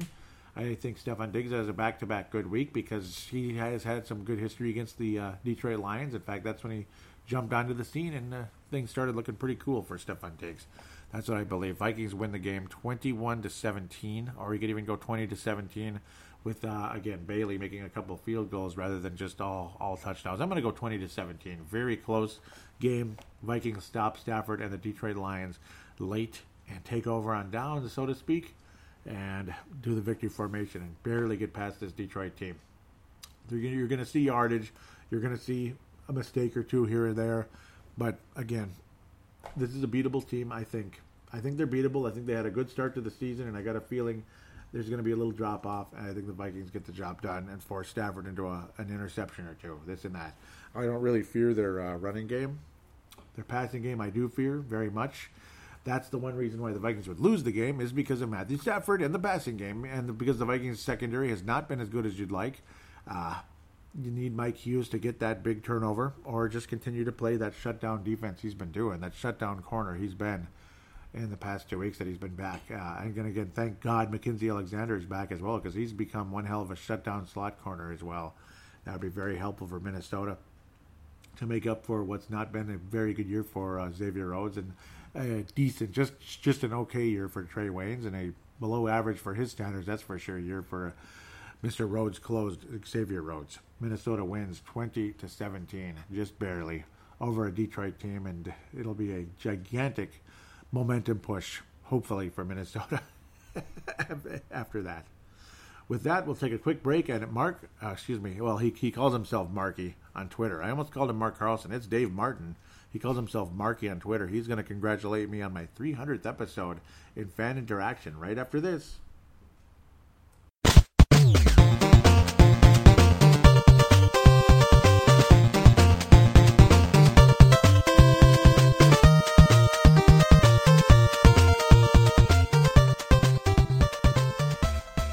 Hey, greetings, Joey. Um, let me say, yet another great podcast, my friend. You know what I can't believe is you've reached 300 podcasts with this one. That's 12 seasons. That's truly dedication and commitment to the cause when you're doing probably, what, an average of 18 per year. so well done and a great effort. Now, I think you are right. They should beat the Eagles at home on Sunday. Now they continue to be a team that beats the teams that they're supposed to be and look good in the process. It's when they have, it's when that uh, challenge arises. I don't feel playing the Eagles fits that bill in some respects. If the game was in Philadelphia, that's a completely different story. Now, I think this is a must win um, because this is the sort of game where they need to offset the losses that are coming. Until they can go and beat, say, KC or Detroit or Dallas and win, we're on the cycle of up and down weeks. But after all the shenanigans of the last week and the terrible game in Chicago, it was a surprisingly good bounce back performance in New York. As always, thanks for the gold star. And to be honest, I think Mark Carlson did nail it. They are a team that is Jekyll and Hyde, and there's no two ways about it. Um, but perhaps that is the beauty of the NFL. You know, one week you get a win and you feel good. The fact it's such a short season of 16 games, a loss is rather a, kick in the teeth. And does, in some respects, feel like a disaster. Anyway, I'm going to keep it short. Um, congratulations on 300 podcasts. Great job. Skull, brothers and sisters. And thank you once again Dave Martin, Mad Martin out of Northern Scotland. It's been a absolute pleasure doing 300 podcasts, 300 episodes, 12 seasons of Purple Mafia. Pretty damn crazy, isn't it? And I think it's a little more than 18. I, I don't know. But yeah, I mean, obviously, I think there were some years that were more than others, this and that. And of course, you know, the off season shows. But yeah, like regular season, yeah, it is about that, I suppose. Yeah, it's, you know, yep. You know, some preseason games and of course playoff games, blah, blah, blah, blah, blah. So it's yeah, it's close to the ballpark either way. this and that. It's been a busy, busy run, and it's been a lot of fun. I know uh, Mad Martin's a very, very busy guy as well, and interesting thought also with the whole thing of like you're trying to kind of bank a couple wins because of the losses that could be coming, that type of thing. Yeah, you're banking wins right now because you know obviously there, there's a tough road ahead, literally, and there was already a tough road with Green Bay and Chicago, and neither one of those went well, and it's weird. It is a Jekyll and Hyde thing. Mark Carlson. Yep, yep. You mentioned that. It's it's so true. Luckily, we got. I would hope winning a home game against Washington. You beat Detroit would just be freaking huge. At Kansas City, they look more beatable than they have been. Dallas is more beatable than they have been. Of course, we don't know how well they be they'll be playing at that stage of time. We'll just have to wait and see how that turns out. Denver Broncos, there is just no excuse. You got to beat that bleeping team on November the seventeenth. Then you head to Seattle, which is like a loss like 900 billion times. Home home game versus Detroit. Let's keep that that old legacy going. The Vikings always win at home versus Detroit. Of course, we didn't beat them in TCF Bank Stadium. That was really depressing. At LA Chargers, that game was tougher than we thought before. We'll see. I would hope the Vikings can win that one.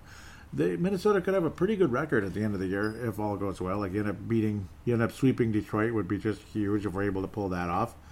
Um, hopefully you beat Green Bay like we normally do in U.S. Bank Stadium. Hopefully, maybe and maybe you squeeze in one of those games that we were pretty much pretty much had the red marker out to write L. Dallas, Kansas City Chargers, uh, Seattle. Hope you can get a green W in one or two of those to make up for uh, something. Then you might have something going on here. You might have an 11 and 5 type of season, and who knows? Maybe Kirk Cousins actually wins a playoff game and does something with it. But yeah, I don't know. I'm still like you. I'm still a skeptical. I'm, I'm still a skeptic. I'm still skeptical and a skeptic. Okay, I'm still a skeptical. I'm a skeptical person. Yes. yeah, oh, love what Tene said there. I'm going to be backtracking now. So, nice little back and forth here with Tene and Mad Martin at Purple Mafia Show, at Purple Mafia Show with the, our for the Twitter account. Again, Mad Martin is the emperor of Twitter, without a doubt. Boy, there are a lot of tweets, lots of tweets. Busy game today, of course, like there usually is, and of course a real cool one there. Looks like uh, let's see, see if there was a couple of uh, retweets along the way. I'm pretty sure Vince Romano did. I thought I saw it. Now I'm not seeing a whole lot of stuff. Sam Sam, Sam Gupta liked the tweet. Thank you, Sam Gupta, out of California, and a Purple Mafia Hall of Famer. He's a, he's a bit of a quiet guy, but he's he's a wonderful guy. You know, he's been so loyal to this show for so long, and he's he's, he's awesome. Tene Brown and Vince Germano retweeted the most recent show. Tene Brown out of New Zealand, and Vinrock Vince Germano out of Australia, retweeting the most recent show, episode 299. So now we'll scroll up, and a pretty cool tweet to open things with Mad Martin, if I can get there. Here it is. He enjoyed the podcast on a 1100 mile road trip, round trip, pardon me. Road trip, yeah, no, it's a little too far, right? My youngest got his wings, sadly still a Seahawks fan. So, yes, as apparently Mad Martin's youngest son is in the Air Force. Very cool.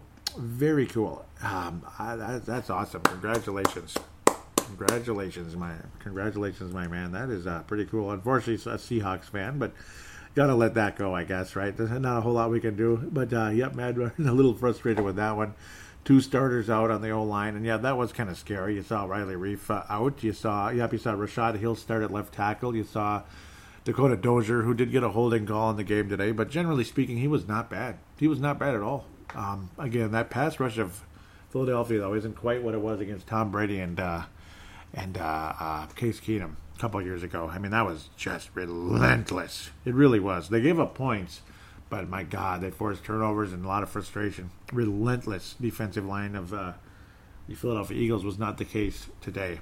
It was last week a bit against the Jets, but the Jets are weird. We'll continue. Mad Martin says now no, this is what we want. Nice game script from the from Stefanski on that opening touchdown drive. So far, so good. And yes, it was much more of a pass happy game today because Philadelphia's pass defense stinks and their rush defense is excellent. So uh, it is what it is. And boy, were they a mess today. Oh, we'll continue. Uh, it's worked well so far against that front seven of the Eagles. 10-0, good start. Another three and out would be great. The Sea Chickens. Yep, he was saying how kids these days. Yep, when I was talking about, ah, oh, he's a Seahawk fan. Bummer. Yeah, definitely painful stuff. yep. Again, these are Mad Martin. Great first half. Even the O line, yeah, even the O line is playing okay today. They can pass block for once, and yeah, that's the thing. That was one of the urban legends. Actually, you could even add that as an urban legend. They actually pass blocked really well today. But uh, Phillies uh, again, but other than last week against the Jets, Phillies uh, pass rush has not been that great. Yep, he says, wow, this is some start. Diggs and Cousins on fire against the hated Eagles. I'm not ready to be a believer yet. For that to happen, I want to see. I, I, I a. He wants to see a wins on the road. Wins is in plural. Yep, that's what he means there. Um, B wins. Yep, wins outside. C wins in prime time, and D wins against contenders. Not much to add, not much to ask for. Thumbs up. It shouldn't be. When you see the talent and the special skills, you know, Kirk Cousins has special skills. He's got a good arm, and he's able to actually thread the needle. He's actually able to thread the needle. It's all between the ears, baby. It's all between the ears of the Kirk Cousins. That's what's held him back. he has the special skills to be an excellent quarterback. And I've been saying that since last season. But then it just got to a point of, I guess he doesn't have what it takes between the years because, well, Christian Ponder didn't either. Christian Ponder didn't have what it takes between the years, and he didn't have the special skills. He, he didn't have an arm. All he had was happy feet. That was about it. He didn't have the arm. The accuracy was mediocre, adequate, I guess. And that was all. Where Teddy Bridgewater has the accuracy and he has it between the years, he just doesn't have the explosive arm. That's all. Uh, the big arm, where Kirk Cousins does. And he's actually more mobile in Kirk Cousins' case than uh, people wanted to believe. He's not a mobile quarterback per se, but he's more mobile than, you know, he's, he's not Sam Bradford. Let's just leave that as is. Continuing. Mad Martin says the key is we need Cousins to demonstrate consistency over multiple games and particularly in the big spots. Yep, he was saying a poor start to the second half. That was kind of scary. Ooh, that was scary. He says, doing what they do best, get off to a great start, and then fall asleep. Yep, and that was also mentioned from. Uh, we'll, we'll look at the Facebook page in a minute. Yeah, it's true, though. We always do that. We just kind of mess around. I think that was. I think that was Josh Mayer Henry. I forget. Uh, he says, so, or was it Justin? Yeah, Justin. Uh, so, after having a 12 minute time of possession advantage in the first quarter, the Eagles have had the ball 17 of the last 22 game minutes. Now they lead time of possession. Isn't that remarkable how things can change as quickly as they did? And I, I thought the Vikings, I, I, yeah, it looked kind of scary for a while there. It really did into that third quarter. Um, the Vikings did get it, thank God. They ended up kind of getting things back together. Mad Mars says clearly that calling out of Cousins works. Need to keep him angry. I'm calling him out. Want 500 yards next week. They turned this around. Another good performance, and the O line to pass protect him. Yep, and moving on. He says, uh, My biggest problem now is to watch next week's game as I'm in Tampa Bay or St. Petersburg. Uh oh. So, oh yeah, you're saying where to watch it. Yep, yep. He's going to be in Tampa Bay or St. Petersburg. Uh oh. So NFL ticket might not be as uh, as uh, friendly there, huh? So, yeah, because I'm guessing he has it in uh, northern Scotland there. Mad Martin says, I need Teddy. Or, I mean, I see Teddy has gone 4 0 with those taints. Yeah, yes, he has. Yes, he has. Where was it? I responded somewhere. I didn't. I guess it was Tanae. He says, "Yep," which is totally fine. It's Tanae. He says, "Fair, fair to play him. Stepped up when he needed to. The Saints team is dangerous. That Saints team is dangerous. But me, oh my, if we have this Captain Kirk turn up week to week, we're a whole new beast, and we really would be. We really would be because Kirk Cousins has special skills. That's the thing. You know, the Vikings have had quarterbacks that don't have special skills. Um, Teddy Bridgewater has special skills between the years and and all that. Where Kirk Cousins has the arm that's in that, so it's kind of like an offset thing in a sense. If the son of a gun could uh, have it between the years a little bit, then we really got something. Bad Martin says, would be amazing if Cousins can maintain this level and the O line can protect him. Good on Teddy. Just hate the fact it's the cheating Saints. And I, I hate it too. Uh, Brown says, I'll never cheer the Saints, but I'll always cheer for Teddy. Two gloves. Yep, yep, yep, yep. I love that. I love that. Yeah, I, I, I love Teddy Bridgewater. I love Teddy Bridgewater, yep, without a doubt. Uh, I think that's it. Yep, yep, that was that was it. It was kind of a back and forth conversation there where was this? Okay, yeah, he was talking about how. Yep, there's Sam Gutma. There he is. Let's keep. Let's go. So I was saying I was pretty awesome about uh, when Mad Martin was saying, you know, Dave Martin was saying about uh, he wants 500 yards from Kirk Cousins. I was saying it's pretty awesome. He needs to play like this all the time. He has the special skills. He just needs to keep the mindset where it is.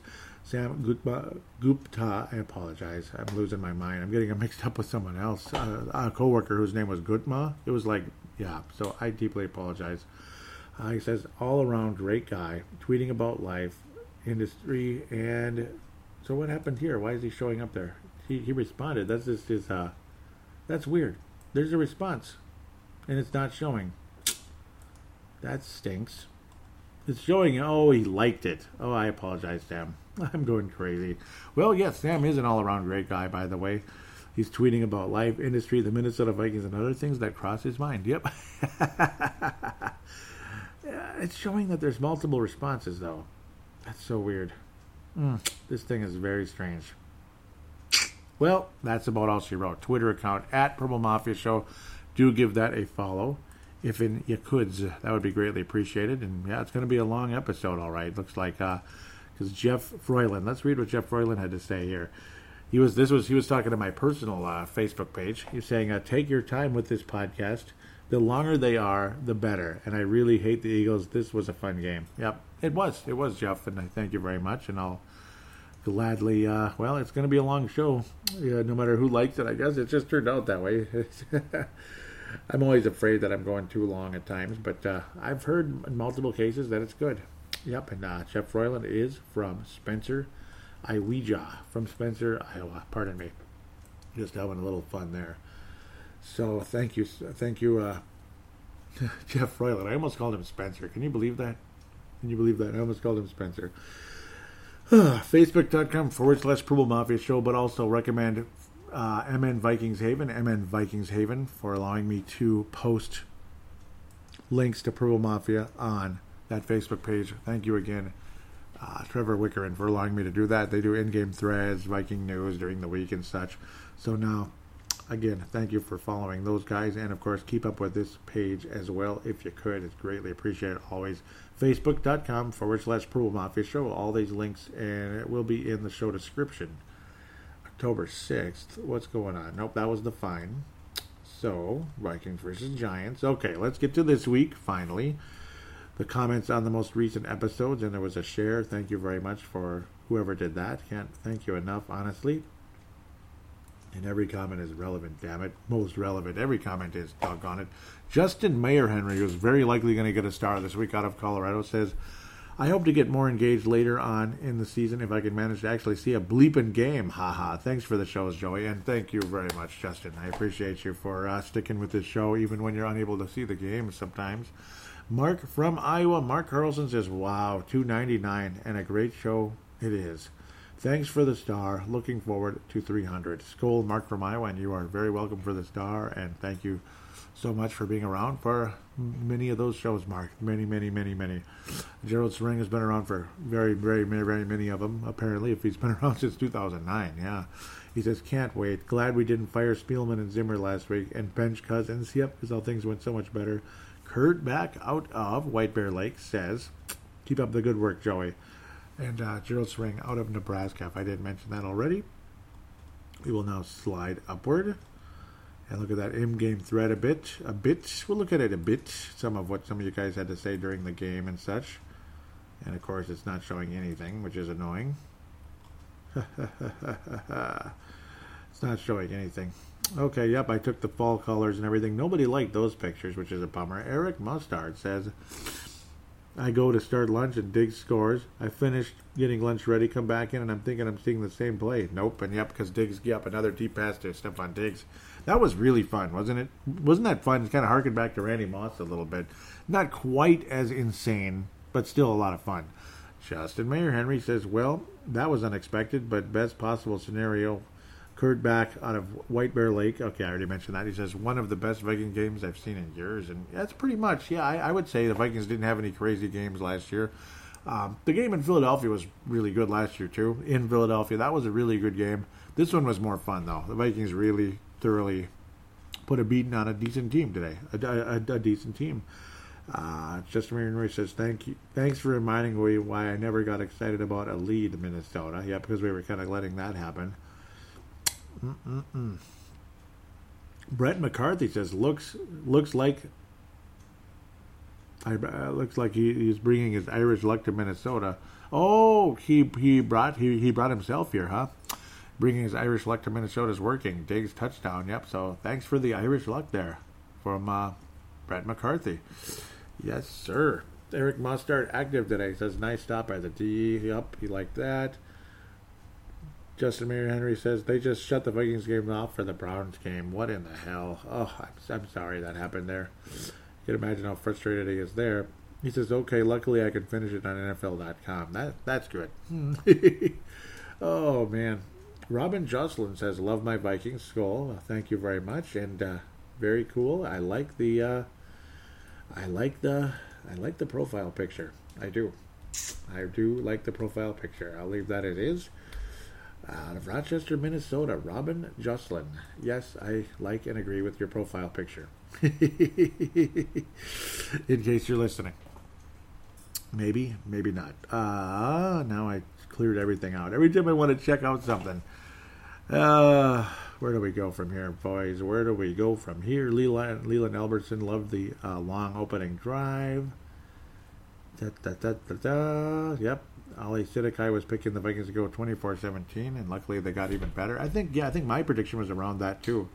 Pretty cool. Justin Mayer Henry says Vikings totally imploding. Oh yeah, that was in that one part. This team baffles me. It's always been this way. What is it about Vikings football? When they get a lead or are doing well, it's like it goes to their head that this team has never really achieved true success. They think to themselves, "It's our time. We're going. We're going to do it." Meanwhile, as they are dreaming of hoisting the Lombardi Trophy, the victory they held in their hands slips away, leading them right back to the nightmare that that that is their reality. That this team just may never be able to do it. Whoo, that was something. Justin Henry continues saying, "If they win this game, Mike, my comment still stands until the Vikings become Super Bowl champs." Because sadly we've all experienced the heartbreak or what should be a damn near guaranteed win, or at very least a Super Bowl appearance at least a couple times. And yes, we have. Yes, we have. And going back to the Super Bowl four, the Vikings were favored by 18. You know, I mean that was the beginning of it all. That's why I call it the the curse of 1969, because that's when it all started. That is when it all started. Yes, sir. I think uh, what's he saying? Kirk or Brett McCarthy was saying, I think this game is in the books. Skull, nice nice game, nice win back to South Dakota. So he was here. Very cool, Brett. Thank you for uh, being a part of things. I think he had a picture somewhere. Ah, there it is. Okay, good. Takeover of Downs, midfield, cool, everyone. Yep, very cool. So he must have had a pretty damn good seats. I was wondering where that picture came from, so that really was a legitimate. Wow, that's cool. And yep, the Vikings turn things over, turn things over on Downs. That's good. Yes, sir. Robin Jocelyn says they're back. Yep, that was fun. Yep, yep, yep. So that's the in-game threads. Let's get to the post-game threads. Post-game threads. There's not a ton of them, but hey, but they're but they're but they're busy. They're busy threads, so that's good. That's more than enough right there. Yep, and there's Tony Coleman, very cool. Talking about a friend of his actually in there. Dave Hickey out of Iowa says I would give the Fran Award to Cousins. Uh, the Cousins and Diggs combo today, and the Ponder Award to the coaching staff for some of the calls today. To be uh, to be honest, I missed a lot of the game today, and plan on watching the whole thing tonight. And I think the team played overall pretty well today. So it's hard to pick a ponder. And yeah, that's the thing. I had a hell of a time. I actually didn't, and I probably should, but uh, you know, I mean, the offensive line stood strong. It's not like the defensive line was awful. They were really good. So, yeah, I mean, it, it, it's tough. Justin Mayer Henry says was a good win today, but these guys need to stay consistent. They always get a cushion and let off the gas, and that has driven me nuts the entire time I've been a fan. Minus 98, they didn't care. Yep, minus 1998, they didn't care. They hurt feelings hard that year, and blue teams out. This offense and defense needs to play lights out until that clock hits zero. As long as this team plays soft with the lead, like they often do, they will never make it past the playoffs. Sucks to have that mentality after a win, but it's true. Regardless, I love my Vikings, and I know exactly what you're talking about, Justin. I really do. I, I really do. Kurt, Kurt Back says after today, why would he want to go anywhere else?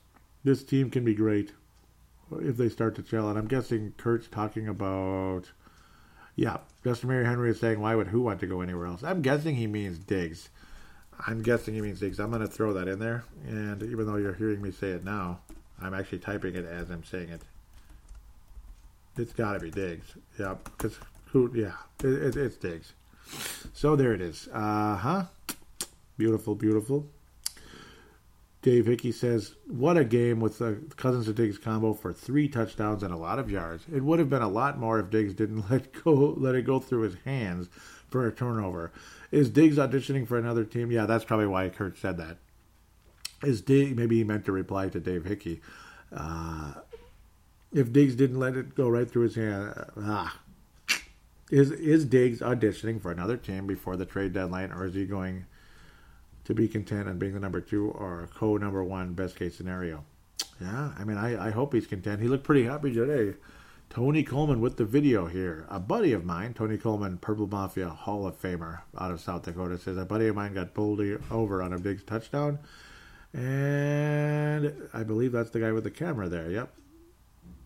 Oh, no. Yeah, well, they both had a camera. Yep, I can see it. Yep, of course, they both had a camera. That was the uh, Eagles defender that ran over, uh, apparently, uh, Mr. Yep. Oh, there he is. I see the guy now.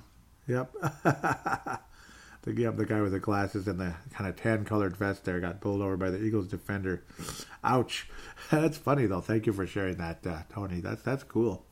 Gerald String, it's too. I mean, I hope the guy's okay though. He, I'm guessing he is. Hopefully, Gerald String says, "Pretty easy Franny award today. Urban legend, Killer Instinct.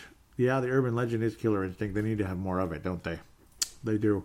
Malcolm out of California says, "Let's keep this win streak going. I hope they do." Mark Carlson says, "Go Browns." Matt Emer out of the UK says, "Still not over that Packers loss," and I'm not either. Because what if the Vikings beat the Packers? What a difference that would have been huge, absolutely freaking huge. That would have been season changing. It, it really would have been. So, even in just a couple words there, Matt Emer is uh, just he's just dead on because that one hurt. It it, it really hurt the Vikings, and but luckily we're still four and two. Thankfully, thankfully, I'm getting the job done today against Philly. But uh, you know, I, I guess a lot of us had the Vikings four and two at this stage. So now let's uh, do something after that. Now let's do something after that, like win in Detroit, which would be huge, and so on and so forth. let's pass out the stars and wrap up the show. Already hour and 40 minutes. Jeff Royland, another longie, eh? Another long one. Hope you're enjoying it. Uh, the numbers were pretty solid last week. Hopefully they continue to grow. I don't know if Timberwolves Explosions uh, season preview might have helped out because that one had a pretty big jump. That was a, a shocker. Nice jump last week, and it kind of helped a couple of my other shows, including this one um, Timberwolves Explosion NBA and Timberwolves season preview. Do check that out. Timberwolves Explosion is the name of that podcast if you're interested in that one. And of course, Brave the Wild is my other podcast, and I did a season preview on that one not too long ago either. For the Minnesota Wild, who are off to a rotten start. Oof. Yeah, that show's struggling a teeny bit because of that, but it's not struggling that bad. Thankfully, there's still a pretty good fan base for that team and Brave the Wild podcast as well. Okay, let's pass out the bleeping stars. To This week, it's, uh, yep, this week it's Justin Mayer Henry is going to ring in the gold out of Colorado. Justin Mayer Henry, absolutely good, busy week for him. Ah, boy, uh, Mad Martin's going to ring in a gold plated silver star. He is a legend. He's the greatest ever. His call ins are spectacular. His comments are great. He, he knows the game so well. Uh, Justin Mayer Henry also, obviously, a lot of you guys, your football knowledge is great. Uh, Mad Martin's one of the true legends. Here's Patrick Grant. Okay, Patrick Grant usually one of those guys who uh, doesn't say a whole lot, but he but he says a lot in what he says. You know what I mean? Patrick Grant says, "Keep the positive momentum going against Detroit." Diggs was amazing, and thank you, Patrick, for jumping in there at the at the last moment. Cool, cool, cool. Thank you, Patrick Grant. I think there was more. I think there was a couple more replies somewhere. But I know Josh Mayer Henry was very busy on the in game thread. So I think, yeah, Brett McCarthy bringing that Irish luck over here, and Josh Mayer Henry with some, uh, and Kurt Back. Oh, man, man, man, man. Kurt Back was pretty active today, uh, a bit, you know, showing that emotion, having some fun. Kurt Back's got to bring in a brown star today and Brett McCarthy for sure bringing in the Irish luck. So that that's your situation there. The uh, gold star goes to Justin Mayer Henry, gold plated silver star to uh, Mad Martin, and of course, uh, bronze star will go to Brett McCarthy and Kurt Back today. Kurt Back bringing in that bronze star out of White Bear Lake. Thank you guys so much for being a part of this show. Uh, 300 episodes, it's been unbelievable. 300 more are probably coming uh, my total podcasting career, I guess this is episode 813. If you want to go all the way back to Paladino Live in 2008, January 2008, uh, Showtime and T Wolves, which me and Vinrock Vince Germano did, a couple of uh, Timberwolves and Lakers. See, it, it's a it's basically a uh, Los Angeles Lakers and Minnesota Timberwolves show. Of course, Vinrock Vince Germano is a Los Angeles Lakers fan, but of course the Timberwolves are his second favorite team. Well, not of course, but the Timberwolves are his second favorite team, so a soft spot for him towards my Minnesota Timberwolves. We developed a friendship years ago from Timberwolves Explosion and such, and built a little show together. it's you know it lasted 15 shows. It, it could always be revived again, and it probably will one day. Just it, but it won't be very often. Maybe like a once a month release, that type of thing. There were 15 episodes of that. Uh, that was actually not too long ago, like 2014, I believe, if I'm remembering it correctly. 2014 and 2015, it was 15 episodes, kind of here and there, talking about the Lakers and the Timberwolves. Lots of fun, very fun interaction between the two of us. The reason for the difficulty of releasing it is because, well, think of the time zone difference between Golden Valley, Minnesota slash Brooklyn Park, Minnesota, which it was for a little while, and uh, Australia, Melbourne, Australia. That's a big difference, big time zone difference. Like it's, I think it's like in the morning right now in Australia, if I remember correctly. It might actually be a little bit beyond that. Maybe it's like noon already. There's a huge difference. Uh, like say when I got up at uh, 7 a.m. one day to record with, I, I forget who it was with. I think it was Vince actually. Yeah, I got up pretty early, or was it Hank one of those days too? I think it was both of them, uh, Hank slash Wayne Hunt. It was super late at night, 7 a.m. here. It was super late at night of this on the same day. That's so many hours later it is, like 17 hours later. So they were recording at like 11 p.m. or something. So pretty pretty wild, but it is what it is. Sometimes I record early, sometimes I record late. Like say it's uh, I was recording at like 10:30 p.m. or something here, and it's like 3:30 p.m. the next day there already. Pretty crazy stuff. So you know, it, it is what it is. When they have time, they have time, and when they don't, they don't. That type of thing. Oh, there I go, dragging it again. But it's episode 300. There, there's a story to everything. Uh, uh, but uh, I remember I had Paladino live, circa April 2008. I decided to uh, split the Vikings out of Paladino Live because Paladino Live was a universal show. It was just I was just going to do one show and that's it. I was going to talk about sports, maybe throw in some stocks and all that here and there just for some fun.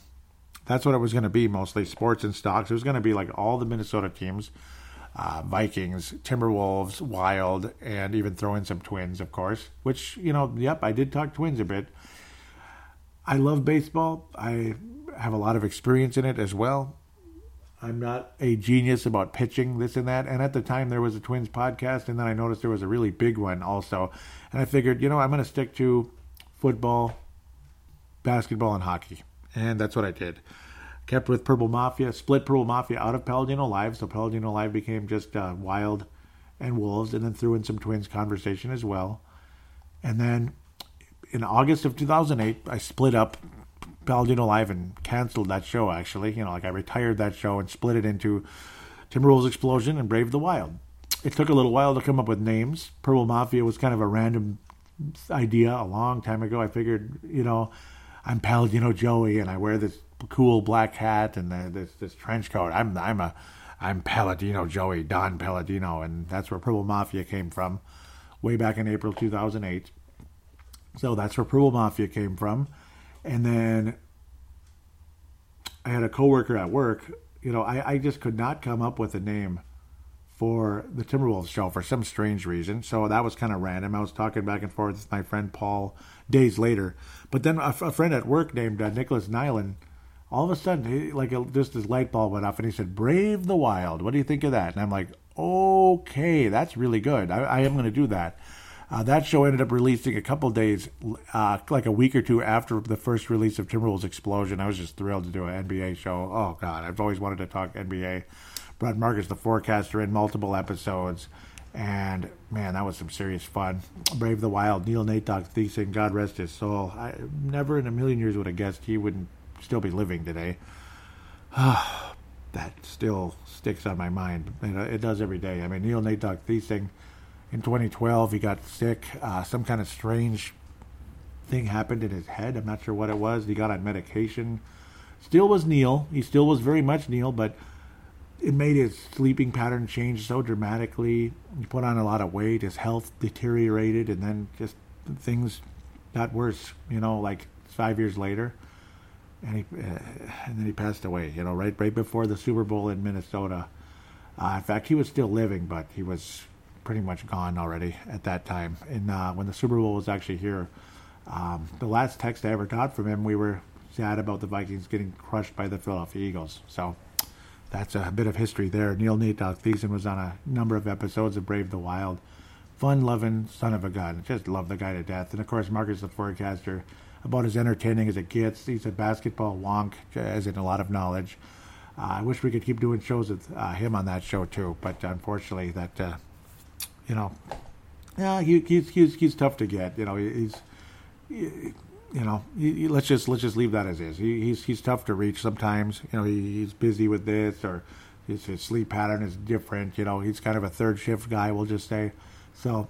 It was stuff like that that kind of hurt that. Uh, Purple Mafia.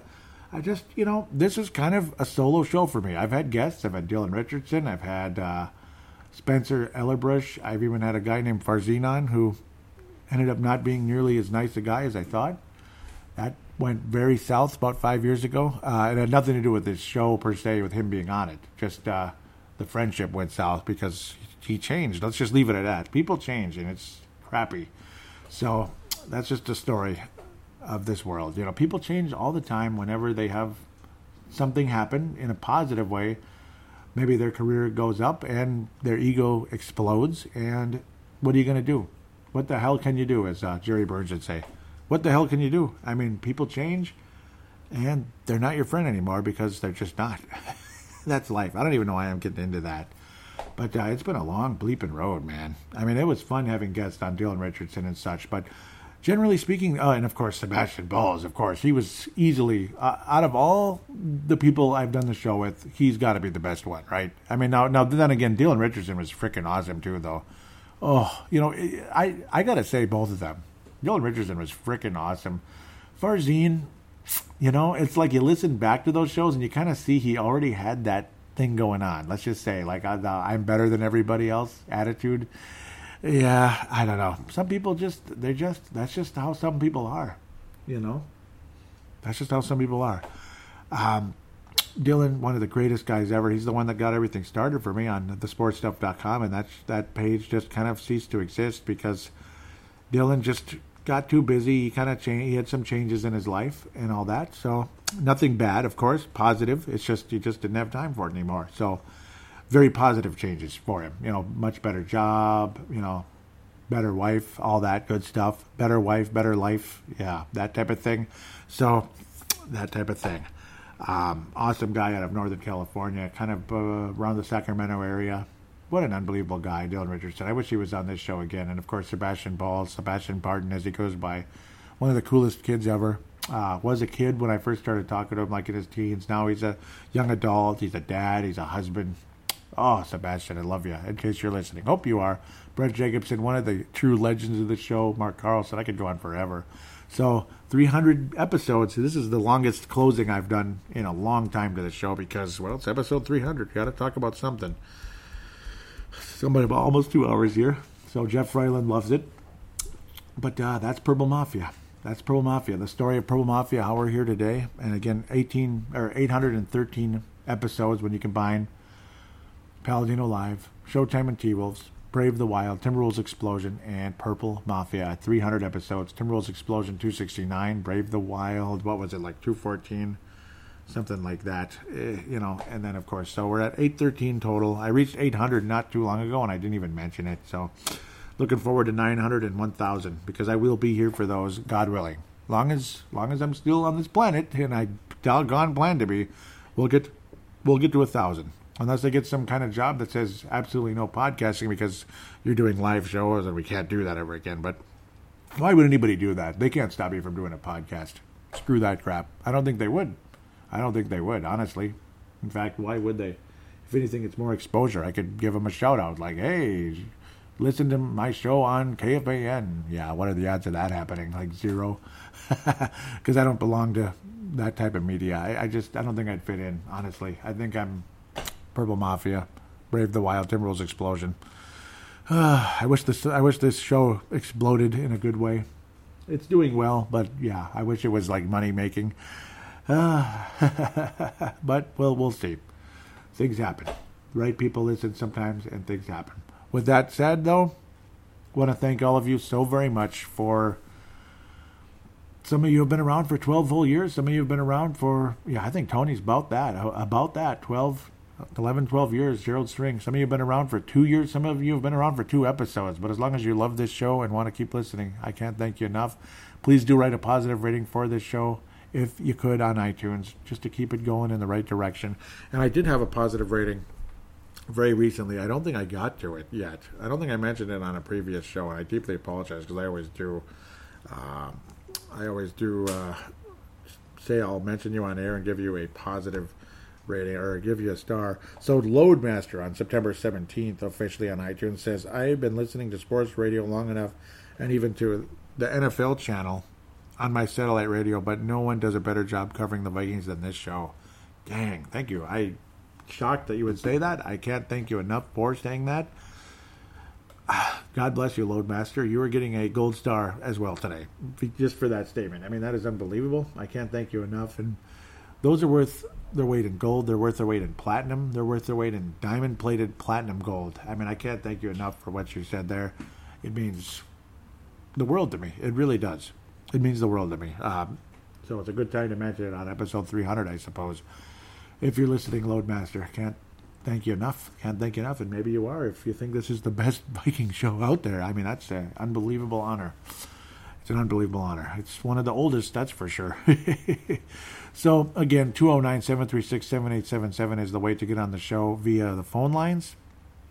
And the way to get on for audio via audio submission is simply using the free voice recording application on any smart device on the planet, or maybe a laptop or desktop with the Audacity uh, software program and a microphone. But we'll just assume you're using a smart device. Use the free voice recording application. Simply click record. Treat it like a phone call. Stop, save, send it to paladinolive at yahoo.com, paladinolive at yahoo.com, and then I will then convert it into a an, an MP3 file thanks to Zamzar.com or Converto.com. Can't thank them enough for providing a free service when it's a small enough file like that. So can't thank them enough. I'll give them a free plug for giving me, uh, you know, free service. If it's a bigger file, like a whole podcast or something, or God knows what, that needs to be converted into a different file, from like an M4A to an MP3, there you go. That's where you should go. With that said, can't thank you guys enough once again. God bless all of you, and we will be back next week with hopefully a 5 and 2 Minnesota Vikings team. Until then, take care.